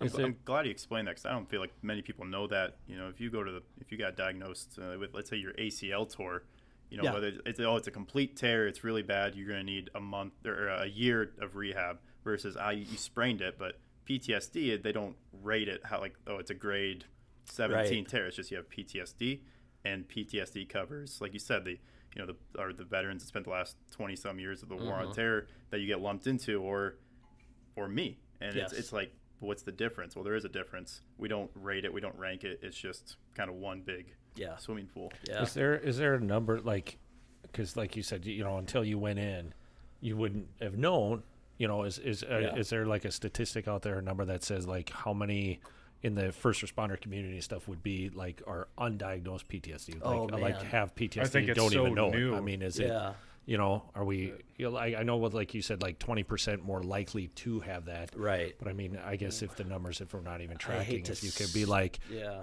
fifty percent of the department is probably has PTSD, doesn't even know it. I mean, is there's nothing. I I would hate to speculate because Yeah. uh, i- yeah. Um, suffice it to say that that there are. I'm I'm guessing there are probably more people that that could be diagnosed with PTSD that are that are undiagnosed, as opposed to ones that have actually been diagnosed with it. Because Yes, yep. you know you you know, and it comes back to that mental health, the, the whole stigma around mental health. You know, and it's it's getting better, but it's still out there. You know. Um, you know that's a great analogy you know people and, and it's a similar one that i use when when people have a physical ailment you can show them you know uh, i have hypertension. Oh yeah prove it. Okay take my blood pressure you know. Um, i have uh, generalized anxiety disorder. Oh yeah prove it. Well i can't. You know I, I think i think people like to be able to see for themselves that that you have some type of injury yes and and we're taught society teaches us that any type of mental issue that you have is something that you should be able to control you know just you know and, and, we still do it and i do it myself you know uh, you know settle down you know don't freak out what why are you angry you know all of these questions all of these things that we say to people um, that you know we're doing them a disservice by um, you know not recognizing what's really going on. But um, you know, so yes, there's a stigma with mental health that, that guys are just not. There there was one study I read um, that estimated 92% of first responders don't come forward with mental health issues because they're afraid of the stigma attached to it, whether that's you know afraid of losing their job, or being demoted, or uh, uh, you know labeled, whatever the reason is. It's a huge percentage of people that are still trying to overcome that, and it's it's it's too bad, you know, because it's it's a it, it- it's a medical issue like anything else that we have, but um, it, it's getting better, but a long ways to go. You know? I know. I know we want to let you continue with it. No, but you're like fine. Uh, I know a lot of people are. It's a self stigma too, Right. to where you're inside your own Yeah. head already, Yep. and now you have these new pieces of information coming at you about, oh, I just got diagnosed with this, but you have a built-up stigma about that on your own without outside Sure. influence already, because you have all the your own self that oh, you have to oh, deal absolutely. with already. Yeah, no, yeah, And now no you're worse like- critic than ourselves. now you're like, great, okay, maybe Yeah. I'm not fit to do this job Yeah. like you were talking about. Yep, And may- that's sometimes that just stems from yourself, yeah, you know. Mhm. But yeah, definitely how it used to be. We're miles ahead of where it was even it's, when I yeah, started. So it's leaps and bounds. there's a lot of that outside stigma I think has gone Sure. away, Yep. and I hope that's the way other people feel. Yeah, But it's it's not so much to put you out to pasture and be like, okay, you know, now you just live with this. It's how to function with it and still do the job and keep doing the job. Absolutely. And, you know, if you get we got guys that you know, have their shoulder surgery and they, they have to stretch more, or maybe do yoga or whatever it is to keep that shoulder in working condition. Well, it's the same thing with your brain. Yeah. Yep. you it's, just gotta, it's gotta always rehab yeah. it and therapy it and keep it in good shape Yeah. so you can do this job for 25, 30 Sure. years, whatever it is, and then Yep. Or retire, 25 retire more and have years. that. yeah. and and yeah, it, you're absolutely right. It, but that's it, it, it's hard to do. You know, it's hard to it, it's hard to make that leap. And um, one of the hardest things that I had to do, and and and many other people feel the same way, is is realizing that you need help, that you need to ask for outside help, that whatever coping mechanisms you have, whatever methodology you have for dealing with your stress is not working. And um, it's actually getting worse. And if I don't take care of this soon, then I don't know what's going to happen. You know, it, it, it's hard. And I, I love it when guys, for lack of a better term, love it. it. It makes me feel good when guys come up to me and say, hey, can I get a number for a therapist? Like, good job, you know, because that is so hard. Yeah. It's so hard to, because again, we think it's something that we should be able to figure out ourselves and we're beating ourselves up. And um, to recognize that and, and to recognize the need for outside help is, is huge. Yeah. That's awesome. I think uh, while we're talking about it, just like the step you have to take to try and find a therapist yourself, but to ask you, that's huge. Yeah. To even approach someone else to be like, hey, Yeah.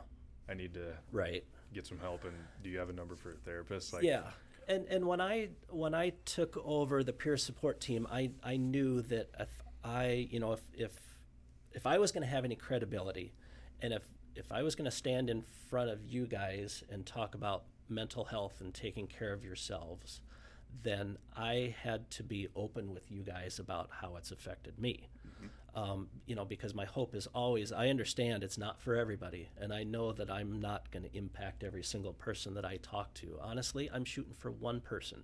Every time I talk to, you know, whether it's an EMS conference or in front of you guys or whatever, anytime I talk about this, I'm shooting for one person to listen to what I'm saying and and to be able to relate somehow and think to themselves, you know, if if it can happen to him, it can happen to me, and if he can get help, then maybe I can get help Yeah. too. And you probably don't get to see your victories either because if, if our peer support team is doing its job, then that means it's working and guys aren't maybe have things aren't getting bad enough for guys Right. to need to get there because we're we're doing what's needed to, to keep everyone in a good headspace and then you don't see that Right. you Yeah. know you, you sometimes things have to be a problem and then get better be like okay this was a victory but this is a very real conversation but this could be something i'm sure nationwide this has prevented suicides this has Yeah. been the reason that people are still doing the job and didn't have to leave the job or didn't have to leave us here on earth you sure hope you sure hope that's the case. yeah Yeah. and- we but- just but had you- that discussion. you don't get to see that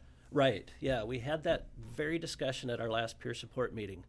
Um, we, thankfully, lately have been in a in a pretty slow period where we haven't had a lot of talks with with people. Um, so so I have one of two thoughts on that. The first one is, um, does that mean that we're kind of forgetting about it? Maybe we need to have another class on it to remind people that they have these resources for them. Or, kind of like you said, maybe we've done a good job of educating everyone that they're dealing with it themselves or as a crew before they get to the point where they need Yeah. us. And- and we know, have- I hope it's the latter. and we have tons of members now how many how many people are on the peer support Uh, team 16. 16 Yeah. and, and what kind of training do they go through before they are a peer support team member So it's uh yeah, so you can join the team without the official IAFF training. The training uh, is a two-day class. Um, that uh, you know, Devon's had it, and it's um, to say it's intense is a is an understatement. It's Yeah. uh, it, it, it's it's pretty raw and pretty emotional. You talk about some some pretty tough stuff, you know, but you have to you have to talk about it. Um, it's a pretty intense two day course, and then um, you know we we try to keep some type of continuing education. Um, the IAFF is always come out coming out with um, you know webinars and stuff about different topics that you can pick up. So there's always always stuff to learn. Yeah. But uh, Why is the variety of people so important and the number of people on this team? Yeah, because um, you know not everyone is comfortable talking to maybe this person. We do Yeah. have a good variety. We've got um, we have one retired member that is uh, absolutely fantastic. He was a member of the fire department, retired. Um, and, and when he was on the department, we didn't have any of this. And when he retired, he was overwhelmed with all of this uh, emotional baggage, if you will um, and, and really didn't have any effective means of dealing with it. Um, he caught wind of what we're doing with the peer support team, and he thought, "Yeah, I, I want to be a part of that." And he's he's been great. Um, so he kind of helps deal with the um, one of the things that we touch on with the peer support team. Devon's part of it too is the retired reti- retirees, um, both past and upcoming. We like to talk to uh, guys that are getting ready to retire, just to give them a heads up. Hey, once you leave this fire department, you know y- you could be faced with all of these demons, and here's what you do if Yeah. if that should happen. But uh, but anyway, so we've got a retiree, we've got two people that are on the EMS team, and then the rest of them are firefighters. We've got uh, lieutenants and captains and privates, and, and a really good variety because, um, you know, again, someone that I'm comfortable talking to, Yeah. uh, someone else might not feel comfortable talking to them. So we like to have a good variety, good mix. Yeah. If you were to ever ask me, like, have I used peer support team? I'd tell you no, because I've never called after like a tough call Sure. and like, but but a lot of my good friends at work are peer support team members, and I've spent several hours, whether it's at the gym or you know, running or whatever, with, with you know with you with, an off shift buddy, and you start venting about work or a tough call or something didn't go your way. So I would tell you, no, I haven't, but I have been. I've been using I this think peer right. support that's team. where the prevention I use it all the time. comes in Mhm. where Mhm. maybe why we're not seeing the numbers we're seeing is because people are just open about stuff now. Right. I- where normally I might not talk to you about work Mhm. because I'm Yeah. away from work. I don't want to talk about work. Right. I get that. I totally get that, and that's Mhm. how some people operate. Totally fine with that. But like you said, I think people are more comfortable venting to a close friend, especially that knows where you're coming from. Like say you and I this morning while we're working out, maybe we get into some vented, heated, kind of getting out some conversations we have about work.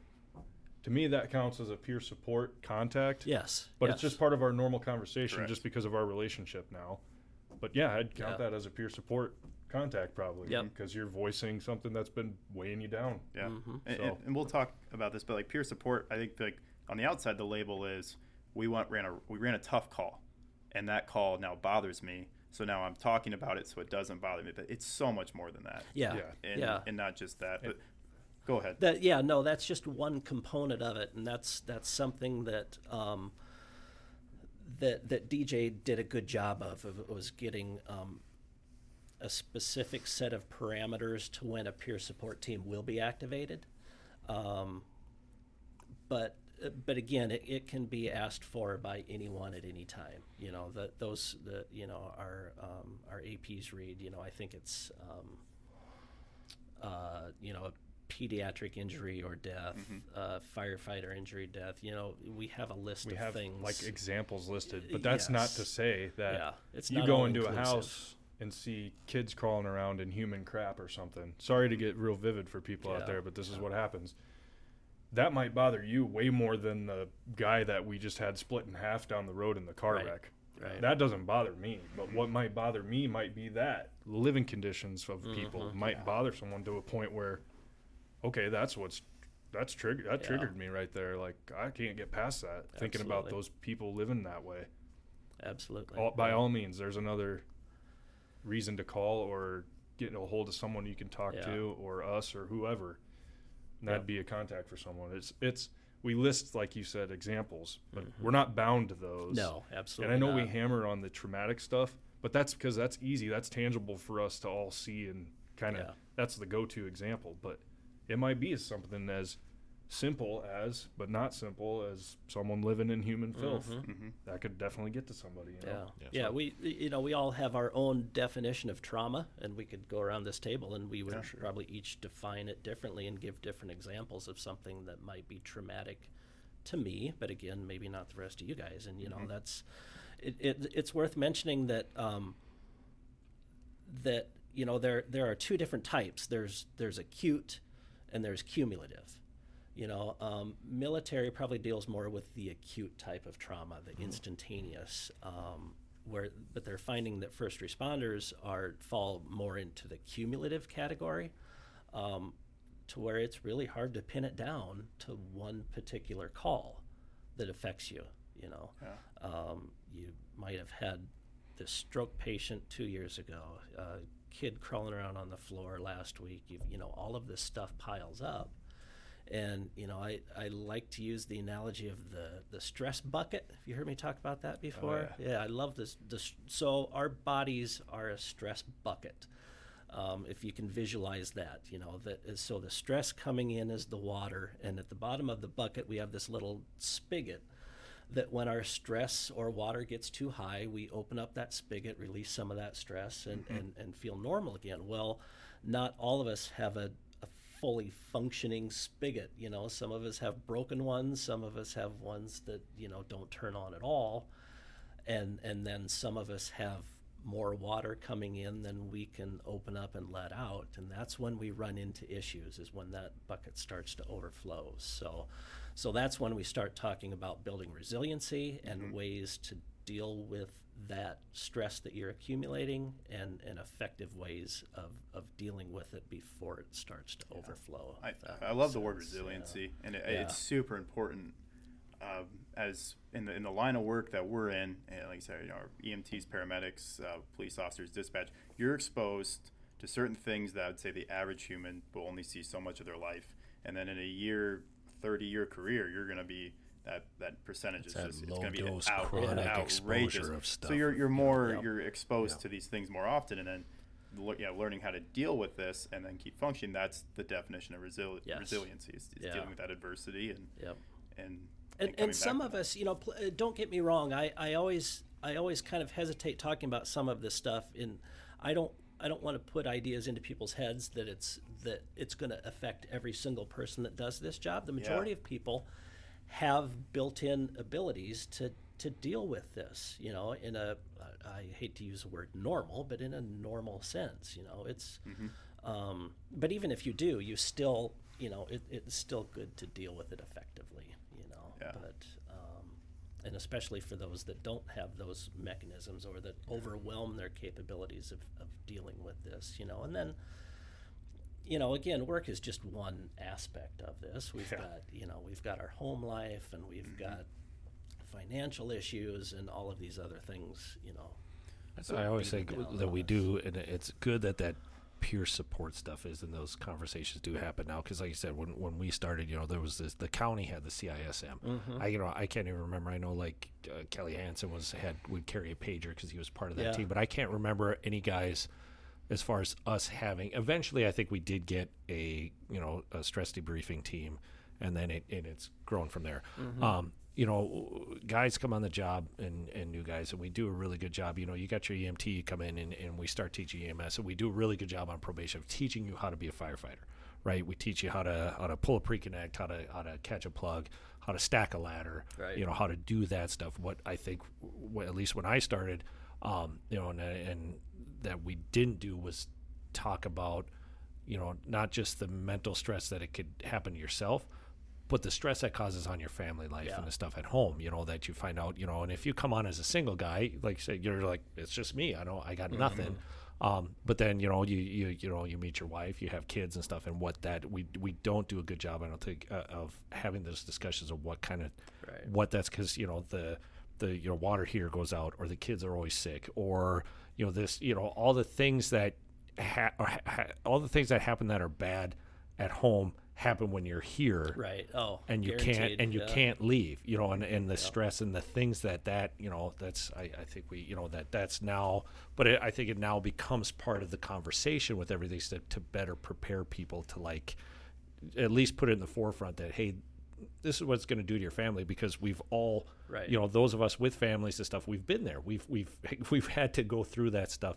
Um and it, and it i think new people coming on you know that are, are so you know ben getting recently engaged you know if you you know and, and shippers going through that now you know with with kids at home and the wife at home and you know Changes what that what that does to you it? you know Yeah. and, and that aspect of it and stuff. So I, I think it's good that that's for the new kids coming in. And i say i say kids but you know but for the but for the new kids coming in that Yeah. this is this is the environment that has been created Yes. for them um, to, th- to to do. I, so I tell my kids out at, at fire at the at WIT, you know, in class and stuff. I said, you know, it's no different than wearing an SCBA, right? Yeah. It's that low dose c- chronic exposure. You know, when I started on the job, we didn't wear SCBA's for car fires. You just Right. went, you know. Yeah. I mean, you just didn't. You went, you, you put out the car fire, and eventually it's oh, now we're wearing it for that. We wear it, you know. But on a structure fire, you went in, did the fire, and we took those masks off as soon as you could to Oh, do yeah. overhaul and do you know, dumped it yeah. because it's heavy, it's cumbersome, whatever. Yeah. So, like I tell those guys, that the day I did damage to myself because that's how we did things, right? It's no different than you know our mental health now. Mm-hmm. You know that who knows to say you know twenty years from now what kind of damage I did to my lungs or what kind of damage I did to you know my mental health aspect of it, but that now the kids coming in, we've created the environment where we're in the SCBA all through overhaul, Yes. everything like that has been acceptable. The second set of turnout gear, deconning yourself, all these things to so we take care of the health aspect of it. But now, what what you're doing with peer support, what we have to take care of that mental health, these Yeah. kids are are in a better position to have a better, a longer I sure career so. and stronger Yeah. career than than even what we started in 20 years ago. I sure know? hope so because I don't I don't want them to turn out like me, you know, and I I, I don't think they would want to turn out like me either. But um, yeah, we do. We talk to probies. Uh, we talk to all new hires, whether it's EMS or fire, and stress that very thing. That and, and you know one of one of our goals on the team, and, and my personal goal is is to just normalize it. You know, and I I think I think you normalize it by talking about it and and and letting them know that it's available and that yeah, if something's bothering you, you tell somebody. You don't keep that to yourself. And and also, if you see a coworker struggling with something, get involved. You know, just normalize asking them, you know, hey, are you doing okay? You know, Yeah. just make it part of the conversation as, as if you were asking about anything. any Yeah, you, you don't got to announce it over the PA system No. or be like, "Hey, we No. got to call in the team right now and extract them and take them to the men- you know the Yeah. mental health floor." But, Yep. Uh, I think that brings up a good point. We do this. We do training every year. We, you know, we'll come down to Station Three, the training center, and we'll talk about peer support and kind of our annual training checkup with Mm-hmm. it, right?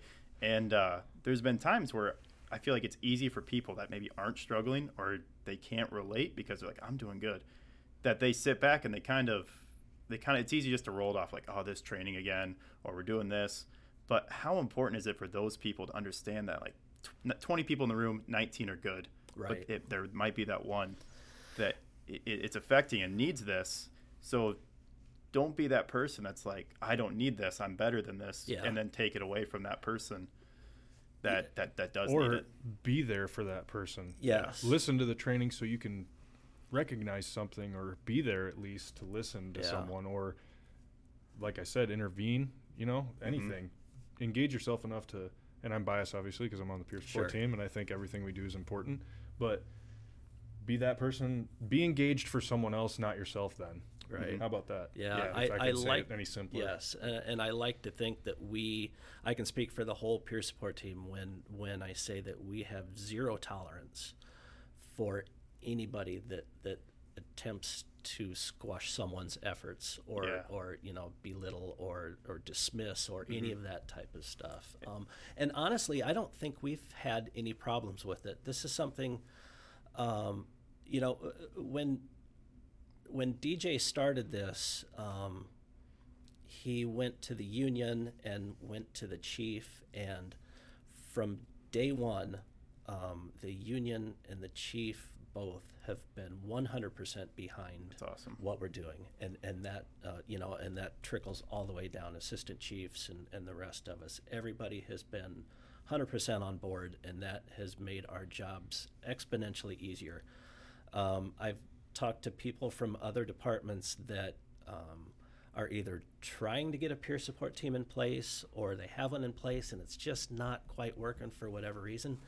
And, and they tell stories about button heads with, with staff, you know, with chiefs and assistant chiefs. And, and um, I, I get it, but I don't get it, you know, and I, it just makes me so thankful um, that, that we've never run into that issue. How you says the peer support's an actual IAFF pro, IAFF Yes. program, but our team and the size of our team and the and what we've done here, how is that kind of unique here, or is that something like you could go? I mean, is is this kind of a is, is this becoming a standard thing, or is It this is, okay. yeah, yep. Um, it's it's really cool because we were, uh, we weren't the first, but we were, man, in the, I bet you in the top three or four departments in the state of Iowa that had a, a fully functioning, implemented peer support team, um, and I'm super proud of that, and that's so cool to be on top of something like that instead of.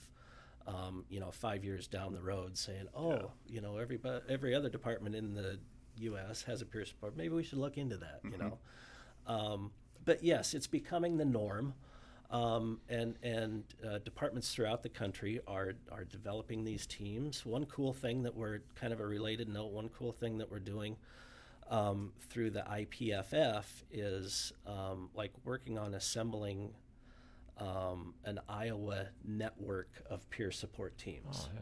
So, um, God forbid if some department in, uh, you know, like a department in Fort Dodge has traumatic event that involves their fire department members, you know, they're not going to be able to handle something like that. So they can call, uh, you know, a peer support team from somewhere else in Iowa, and, and we would go out and talk to them, and, and you know, all share resources together, and it's it's kind of a cool deal. Does- you know, do you coming get- from Oh, that, uh, working in Fort Dodge, you know, we did have Oh, yeah. some pretty traumatic things that happened when I worked there, and not having that, you know, you can see how that affects people. personally and outside. But what we have here now and what we're trying to build throughout the state is going to be so much better mm-hmm. for future generations to come.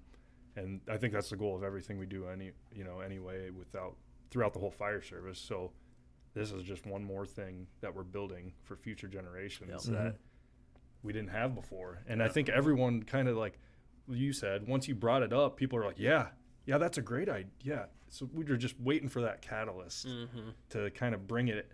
And now you talk to all the old guys. It's great that you guys have that Yeah. now. Yeah. It's funny. Every I, one of them. Yes. It's when not I- like, well, we didn't need that when I was around. No. No, they go, that is so awesome that you guys have that going now. Yeah. And now that, you know, our retired member that's helping with us now is that bridge for the retirees to reach out to. It's just, Well, maybe so with some of those guys too that like Yeah. to n- not realize that you had an issue until you got away from this job Yeah. and then realize that oh Yeah. I, I I took a lot of stuff with me and didn't even know it was Yeah. there because I was in it when I was working. yeah, it's, It's- just it's normal. But Now I'm away Yeah. from it and it's you don't have those Yeah. outlets. Does um w- what about like outside of Sioux City, like the counties, all the rural squads and stuff? I mean, does the county still have like the CISM? Do they have any peer support, or do they are they able to reach out to Yeah. Sioux City peer support if they have an incident? Right, So so like they're- the d- deal they just had down at Salix here, Yes. the the interstate accident there and stuff. So There is still a CISM team in place um, that um, is currently under new under new management, if you will, but um, still a fully functioning team um, that that is there for some of those rural, you know, the volunteer departments that don't have any other resources, you know. Um, so so they can reach out. Um, we do have people on the peer support team that are also part of the CISM team. Um, so that is available to them. Uh, th- they're just going back. The there are reasons that that we got away from the CISM, um, and and and I'm not. I'm not here to choose sides or to, to bad. yeah, I guess like explain the difference. I guess between the peer support and the CISM, or you know. Yeah, so so a, a CISM, a critical incident stress management, is a um, I, I like to describe it as a formal process. Um, so you have a traumatic call. Let's say you have a two vehicle car accident with fatalities. Okay, so um, you've got multiple people responding, multiple people involved. So a couple of days after the incident, um, a, a CS, CISM team is assembled and will go talk to all of the people that were involved in that accident. Um, you know, sheriff, uh, again, ambulance, fire, dispatch, anyone that had anything to do with that call is part of the CISM.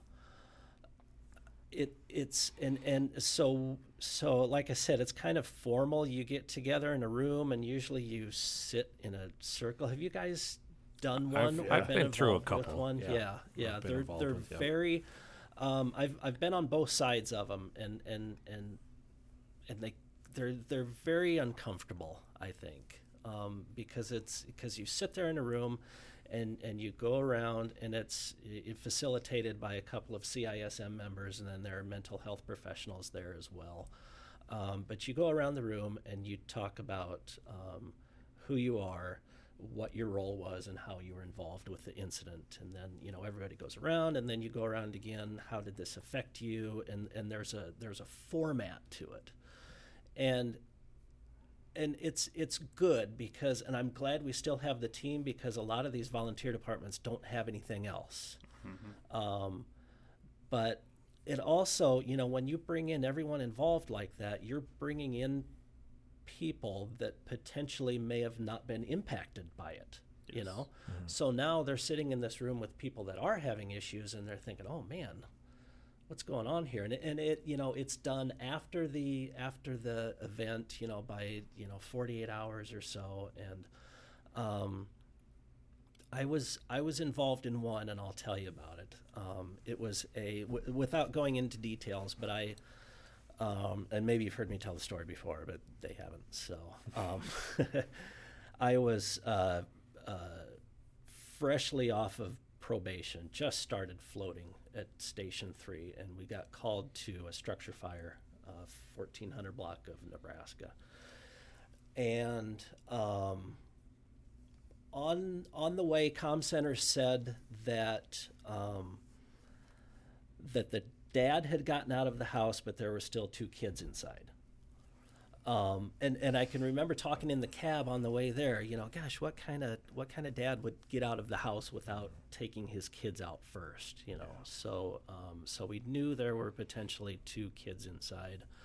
Um, we were we were the last engine on scene, so we were just kind of in standby.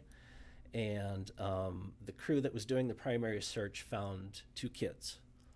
Um, I wasn't involved with firefighting operations, so I asked the assistant chief. Uh, we had an ambulance on scene. I, I asked him uh, if you know maybe I'd be better off going into the back of the ambulance and helping out there, and he said go ahead.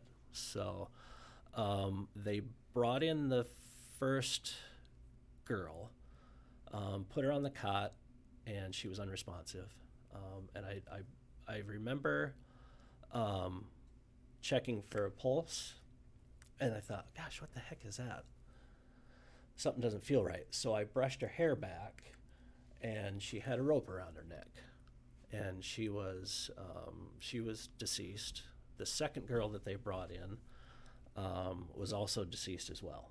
So we immediately transitioned from, um, you know, fire victims to crime scene. Yeah. You know, um, and what had happened was this dad was involved with some, I don't know, some weird stuff like some witchcraft, I think, and some mental issues, and he had ended up murdering these two girls.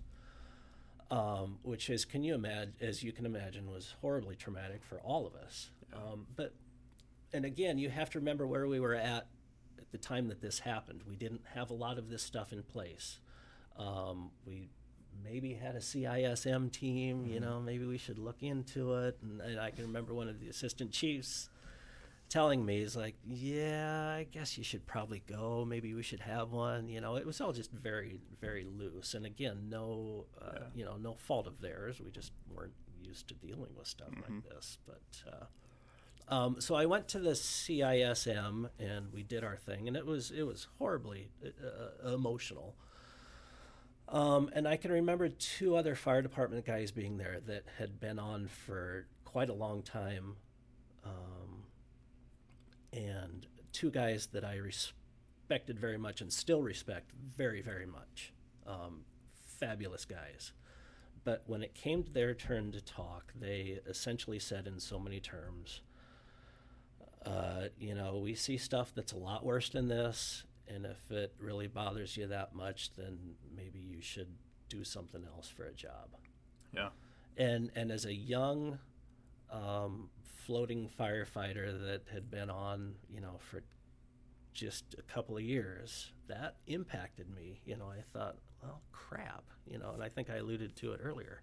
I can remember thinking, like, God, this really bothers me, so maybe I shouldn't be doing this anymore. But um, If I, it's crazy Yeah. how you said you respected the hell out of those guys. absolutely, So it's it's a, it's crazy how when people like that that you respect when they speak, how how much it penetrates. Because I, I I have those people Mm-hmm. I, I've worked with and I've had my mentors, and like they do and say things that I, okay, that's scripture to me now in terms Right. of like that's good wisdom to go by, and I'm gonna, you know, yeah, move my career by those those strong words. Yes. So being young, just how much of a sponge you are and how Oh, formidable you are yeah, by, by, had a these, by huge these senior guys, yep.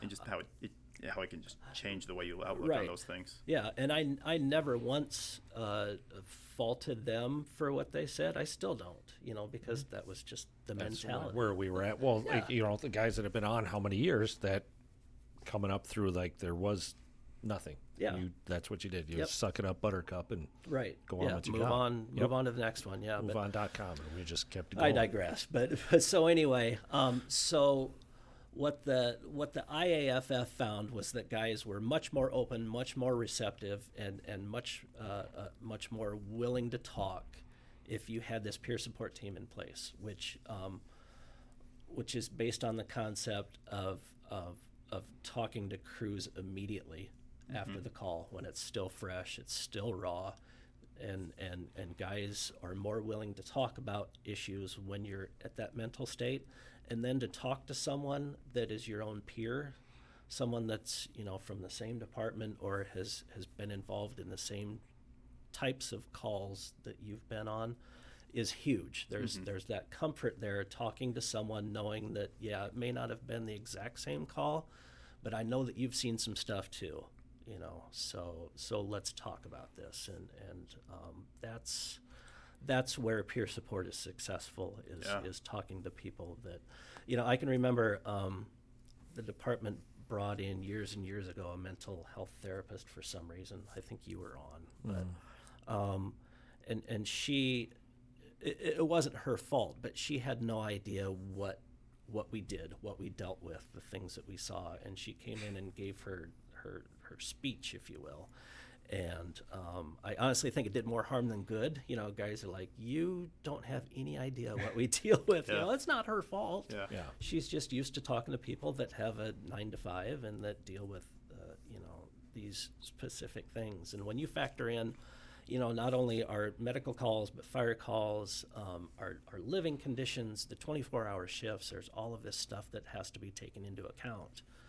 And um, s- to be able to talk to a peer that knows exactly where you're coming from in that aspect is, is huge. Well, it's that, it's that um, credibility, like you Yeah. kind of said, where you know, with you taking over the team, like if you, you know, when you share your stories, I know that the training was that last year that you did your big. I mean, I thought it was, I mean, just really fantastic how you, you know, and you Thank have a way Yeah. of, of, of talking and and really, you know, when you when you speak, it's it's genuine. and You can tell it's genuine.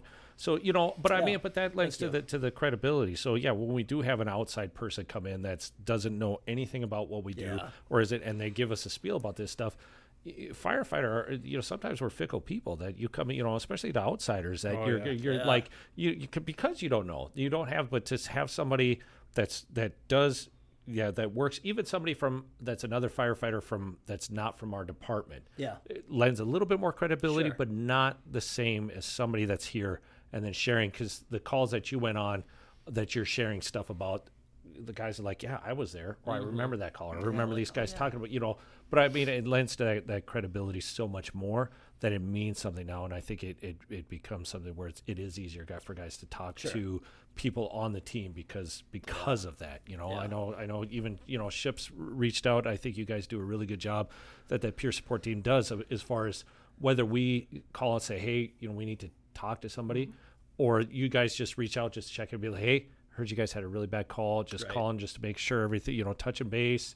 You just need anything? How you doing? You know, I, you know, just even that, just that little bit, Yeah, just to know that takes. somebody is is paying attention. Yes, exactly. Validation. Sometimes yeah. that's you know that's all it takes. You know. Yeah, just yeah, you're absolutely right. Just a quick little text to somebody can can do wonders. Again, just letting them know that somebody's aware of what you went through. Uh, you know, and and chances are you're going to be fine. But if you're not, Yeah. let somebody know. Yeah, Like I and you- it- you it's also okay easy. to not feel anything yeah, about it. Mm-hmm. Like I've had times where it's like, man, should I be? No, it's, Dwelling it's on a that a little point. more, Yeah. That 'cause really it- is a good point. So I, I, I can relate to that. Yeah, Yeah. a lot of people probably can, and it depends probably what stage of life you're in too, Sure. because that changes.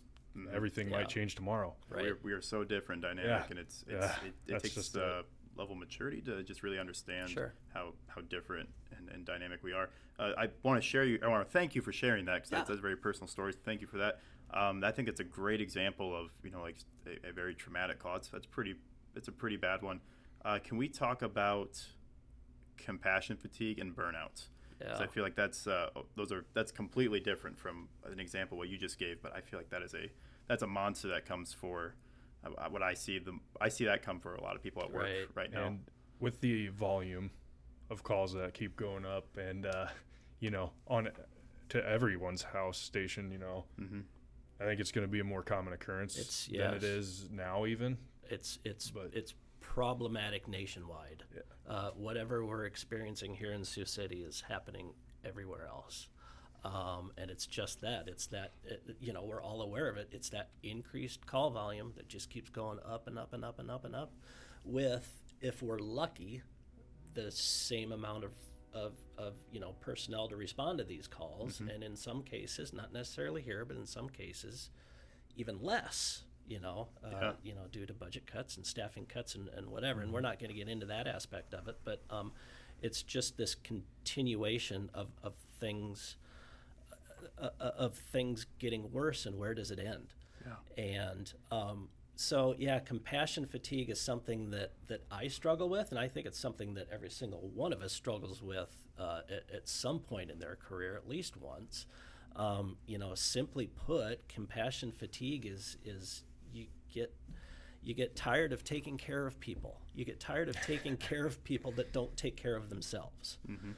Um, and and every district has them. You know, they have their every district has their frequent flyers. Every district has their type of call where um, you know it's not a medical emergency, but for whatever reason, this person's calling 911 and wants us to come and take care of them. And and and, and here's how I describe it. I I I have I have X amount of compassion that I can give out on any given shift. Okay. And if I'm not careful about how I distribute that compassion, pretty soon I'm I'm out and it's and it's only six o'clock at night, you know. Mm-hmm. So I am sick of everyone, you know, and and I don't like getting to that point. I'm I'm ashamed to admit, and and maybe you guys will too, but I'm ashamed to admit that that I've been to that point more than once where I don't care about anybody. I don't care what's wrong with you because I'm I'm sick of responding to these stupid calls, you know. Um, so I have to be we have to be very careful about about doling out our compassion and make sure that um, you know you still have some left for that person that you may feel doesn't deserve any. You Yeah. know, they still deserve compassion. I don't Everybody care who does. they are. Yep. Yes. Passion or at least some empathy. Everybody something, Um, you know, there's a there's a great saying: uh, uh, find find someone who deserves your least amount of compassion and give it to them. And and, and I try to. That's kind of my mantra. I, it doesn't always work, but I try to remind myself of that. So so what we as a peer support team do is is stress to guys. Um, we, we try to look at why that person is calling 911. What's the reasoning for calling? Yes. Um, and without getting into this, any of the socioeconomic aspects of it, of, of you know healthcare and not having a primary physician and so on, not having the resources that, that we have, um, you know, take a long, hard look at why that person is calling. Maybe there's underlying mental health issues. Maybe they're just flat out lonely and they like the attention. You know, um, maybe uh, you know understand that they're not calling you as much as it seems like it they're not calling you to be a pain in in your rear you know? They're not calling you to make you mad.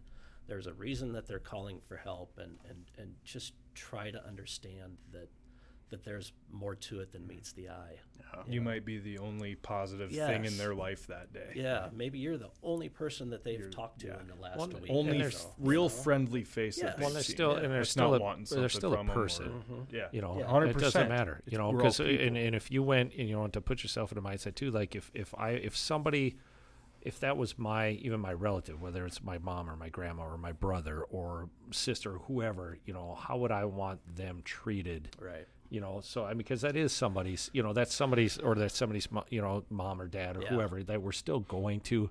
So yeah so you know what? You, mm-hmm. m- you might be burnout this might be the 10th call this month you went on this Right. person. But at the end of the day it's, it's still a human being. You're you know and you're supposed to treat others like you want to be treated Yeah. right so i mean it's like you know you you're still going to have something for you need to Sure. try to have something for somebody and it's you know? hard. I It- mean it is. Like It as we say this, I, I feel like we're hitting the nail on the head on all that stuff. That's completely right. But it's also important to know that it is normal to run out of compassion Yes. from time to time in this mm-hmm. line of work. If you do it, that does not make you a bad person. That does not make you uncut for the job you're not. right very good point And then this is just how do you deal with it? How, Yeah. Again, how do you? Because you say that now and then it's like okay now run 15 calls Yeah. after you're working. This is like you worked you picked up an overtime shift so you had 15 calls of ti a shift before you didn't sleep. Now you're on your second you know Yep. your second 24 it's three o'clock in the morning. You still haven't been to bed. You still got you're mm. stacked up on a few reports. You know they, I- we, I think you see it more on the EMS side because the Yeah. extra paperwork and the just the volume that they go on mm-hmm. for but still you know and then okay now say the same thing. Tell me like you're not going to treat Correct. somebody and you're going to be short with somebody. So to, you know to yeah that's Yeah, a, and that's a thing Did you sign up for the overtime though?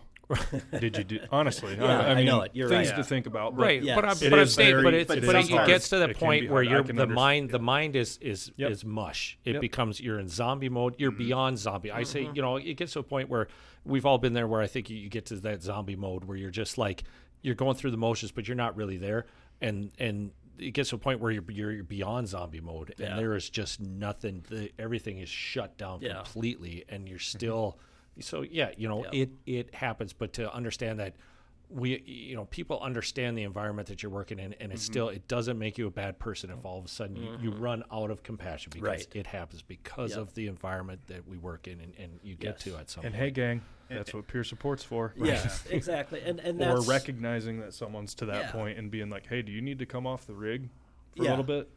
You know, Chief's got the new policy the out fatigue, of the policy, fatigue policy. let that and that's another if Hey. you want to talk about changes Right. that's a you know Sorry, that's a a mean, fantastic maybe thing, getting but- the cart ahead of the horse. yeah there, but Not at still all. yep not at all. It it all comes down to I I. I, I have to be very careful not to come across as preachy because any Yeah, any yep. of these bad behaviors that I talk about, I'm guilty of. Yeah. you know, I've been there. Um, but uh, uh, so so be aware of it. Know that it's a thing for starters, um, and and learn to recognize it within yourself and within your crew. And you're right. If you see it in somebody else, or if if it's starting to happen to you, you know, this is not going to be an urgent call that you're on. If you need to step out in the hallway for a little bit and take a few deep breaths, do it before you say something that you might regret. You know, because it because it'll happen. Yeah, I think Um, you know something that just popped into my mind here is how important it is to come to work ready for work too. Mm-hmm. Because there's been times where maybe you're like, oh, it's a Sunday tomorrow. Sunday should be an easy day. Is and, and so and then all of a sudden the day Setting doesn't yourself treat you up for that way. disappointment. So if, so if you set yourself up with false expectations, Yes. you're behind the eight ball. You're already low on sleep, and then you go through all that. And then you're you're like I said, you talk how much compassion you have. Yeah. you're you're not coming in that day with much compassion. Yeah. Um, yeah, we were going to come in and eat breakfast, and then we're going to do this. And Yeah. then, Yeah. And Uh, I and didn't- you called. I didn't get yeah. to eat two plates of biscuits and gravy Yeah. today. Yeah. Mwah. Mwah. And, uh, Get you know, over it. just No, I'm just kidding. yeah, but you know, just personally, my my kids um, a- accuse me of, of having no empathy and, and having no compassion. And, and I can totally understand why because I I view whatever is going on differently than than than my wife does or they do or whatever you know? And I've it's it's hard to explain to someone that's that's not in the biz if you will. Yep. and and I don't want to use that as an excuse you know? This this is, is not a license to act like a complete jerk Mm-hmm. but but there's a there's a reason to it and and it's a, you know it's a it's a daily struggle both at work and at home to to not let You mean you get the affect- you're quiet too? no, I, Yep. I just I just get the you you have no compassion. yeah, So that's that's I think we- do. It's just Good topic. Yeah, we, no, we, we we're hitting the nail on But the yeah. head Yeah. with, with the compassion so fatigue. compassion leads to burnout, Burnout. and we all know what burnout is. That's when you know when you you've you've you've maxed out, Yeah, and just- and um, you know again, just hopefully you take steps to avoid getting to that point. Mm-hmm. Um, whether you know it, it, it, it's tough, but if it means taking a vacation day or some sick time, or if you need to get away, get away because um, if you just you know you just keep fighting it and saying uh, you know tomorrow will be better it'll be all right and just keep at it and keep at it it's it's not going away so And I love using the if you don't do it for yourself, do it for the ones you love Right. and your coworkers. Right. coworkers, Yeah. and you know, Well, I- and I, I, you know, and I'll, I'll t- t- you know, as I get longer into my career, um, you know, you you felt uh, when you took when you had vacation days when you were younger and stuff, you know, you were you couldn't wait to get back to work. Yeah. Right. You know, you even off the job, you, you thought about work. You just, you know, it was it was all about that. You know, later now, I mean, I feel like I'm really good at being on vacation. Like you know that I that I've I've made it a point now where yeah I'd be on my off days I was engaged with the department on vacation days engaged with the department just all the time. But to now try and when I go on vacation is to, un- to unplug from department stuff and to actually be on vacation and be present with your family and be present like away from work and try to get away from that stuff. But not just that is is is the um, the sleep aspect of it too. You know, I- and I think the the rest and is how that plays into to your Um, the mental health is, is being able to just you know if you're off for if, you know if you got a stretch of vacation for three four days or three four shifts and get a couple weeks of like of regular sleep Yeah. Oh man i mean just uh, You know world what a of nap difference. does for you. You, you you come know? you come back. Yeah. Man, you do that for a couple ready. weeks Right. straight. oh yeah Yeah. Excited. And We the- could do a whole podcast on Oh my sleep gosh, on and sleep. how it affects that's- mental yeah, health. I don't, I don't know that I want to get into that Yeah. topic too much because you're right. It's, but, but yeah, overwhelming evidence that, that sleep obviously plays a big factor. You know, the, the greatest testament to that is, is when you see guys that are retired Oh. and, and they look better than they did. yeah than when they A were on instantly like team. t- a like within a month they're of like 10 years Yes. younger easily and they will It- it- tell like, you oh, straight man. up, yeah, Yep. I'm sleeping like a baby every night. Yeah. Mm-hmm. yeah, And every every well every because you were like man you look at it, every single one will tell no stress Yeah. and sleeping yep, every single one will Hair tell you the gets same back thing. to Yeah. a darker oh color. yeah it's incredible like the oh, guys that I've seen like come off the job and how much better they look Absolutely. all the, Absolutely. yeah So- a lot of them that's that's that's an important part of and if you want to segue into this we can but that's an important part of of what we now stress as a peer support team that is building our our resiliency Yeah. you know? So um all right so so we as as we've recognized first responders that we deal with traumatic events on a regular basis. And yes we've recognized that they impact us in in these ways. What are things that we can do to to either lessen that pain or prevent us from getting there in the first place. because we're, cause we're not going to change what- Right. what, we're called for, and we're not No. preventing, and the calls are still going to go up. No. Um, uh, while we're here, Phil, I'm, you're a numbers guy. Uh, Mm-hmm. d- runs in like the early 2000, 2005. We were well like it just 6,000, as, well just as, as an example because I literally do have numbers um, in the last five years we've increased um, 2,500 runs in total so we're averaging about 500 runs per year increase in volume Yeah. so you're talking like 40 runs per month so I mean that's you know I mean that's and we're on and track I mean that's pretty consistent about 500 runs 500 res- 500 responses uh, uh, you know, at least on average per year, but 2,500 uh, in the last five years of what we've increased in volume. I, that's a lot because yeah, when I when I came on, um, yeah, it's probably well 2000 2017 we were at 8,800 responses. So you know, yeah, and we're up seems over like you know Sounds we're like heaven, doesn't Yeah. it? yeah we're well we you know we were over 2022 last year we were over 11,000 Yeah. and and still and just trending sign of and it trending up. up, Yeah. Yeah. all the time. Yep. So yeah, 6,000 and I thought we were busy. I thought we were busy then. Yeah. Yeah. So, You so know? Devin, you brought up a good point. You you mentioned you hey you signed up for that overtime, and uh, and I just want to touch up. just- no, no, No, no, but I think it's, it's, devil's it's a, advocate. no, it, it's an excellent point, but you can set I yourself don't- up for failure. I don't Yes. think it's it's so. a problem here as much, but because because Paul, how I always hear stories about back in the day, like overtime was rare and it was seller. Like you- if you got uh, a shift, I don't know how often, but it Oh, was hardly it was super rare. Yeah. And not like this last year. It seems like there was overtime shift as much. And you could work guys pick up twenty extra my shifts. I had I had Yes. over 20 shifts. yeah, Bro, we had we had privates making captain and higher pay. Oh just, yeah, just from overtime. which is good, good Yes. for our members, but at what cost? So I don't know- their Gotta keep that in families. and- mind. yeah. Yeah. So like I said, I don't think it's it's starting to become a small problem here, where you're seeing like the mandates go up. But I know in other departments, the it's they're so Oh. short staffed, Yes. and then they and then they need to fill those spots where they're getting mandated into having to work these. So Yeah. even like when eh, I I need to go home, no, the, the the option is not there to go home. You're getting told we need minimum staffing. Yes. You're going to work, and I, I guess I, it's. I'm, I feel like we've seen a, maybe an uptick in mandates in the last year, so it's, it's not catastrophic, like sound the alarm. But I know there's departments that It can be. So we it's have getting- it's that, getting bad. and uh, yeah. you guys can attest to it being on for a good number of years now, and the amount of like work we're doing outside of emergency services Sure.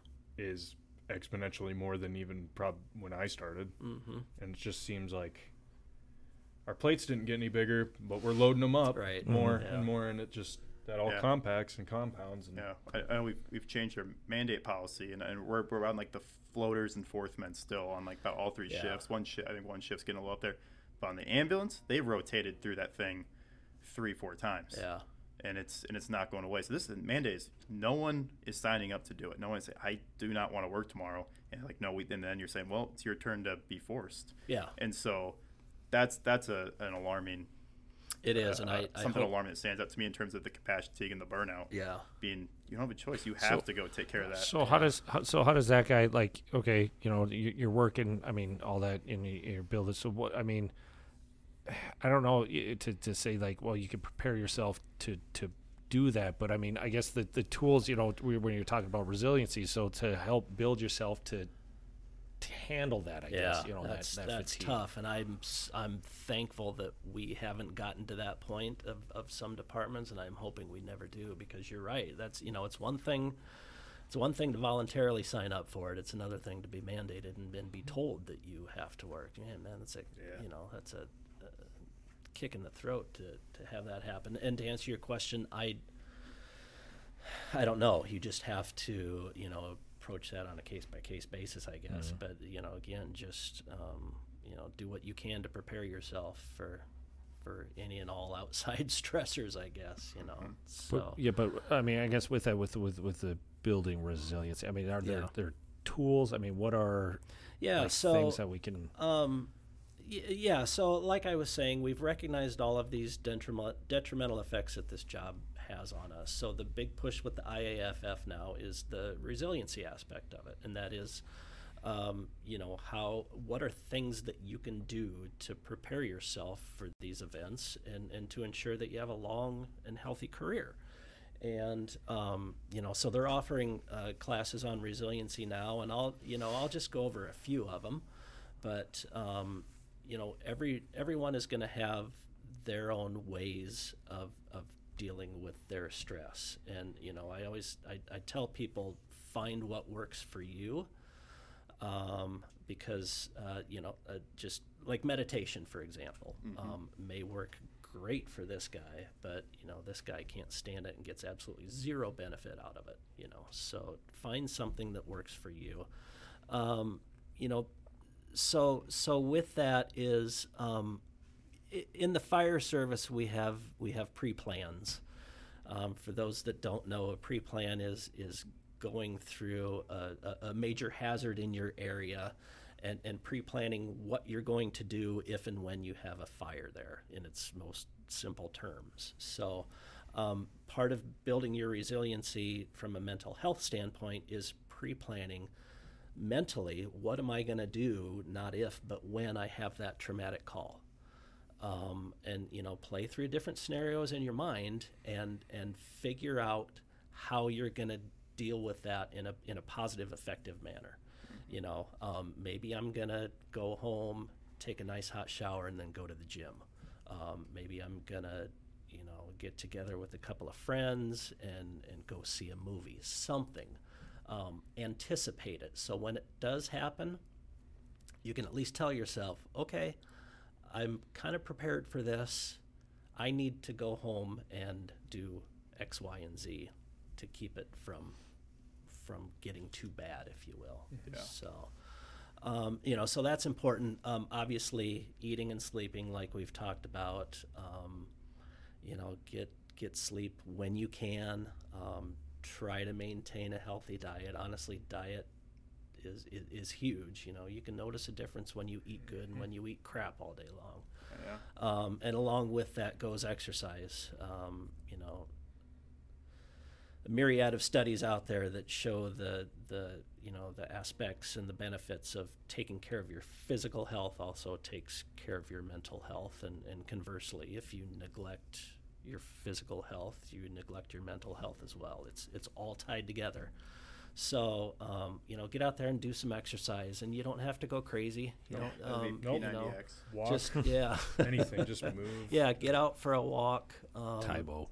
yeah whatever whatever something that's effective for you don't force yourself to do something Correct. that you're going to be miserable doing you know you said i got to exercise so i'm going to run on the treadmill for three hours no, if, you 20 know, if minutes a day if it's just, gonna- consistent yeah. just you know if you told me to do that i Moving, would be stretching. mad and i'd just worse off but yes Yep. any any type of movement is good um, also you know try to remember try to remember to take a look at the big picture. Um, we as human beings tend to hyper focus on on on the bad because that's what's going to hurt us and and on the things that we did wrong so that we don't do them again you know and i've you guys have probably heard me say before that you know in a call where a hundred things went right i am going to go home and and sit on the couch and dwell on that one thing that I did wrong for hours, and it's going to ruin mm-hmm. my day. Mm-hmm. But so try to try to remember to look at the big picture.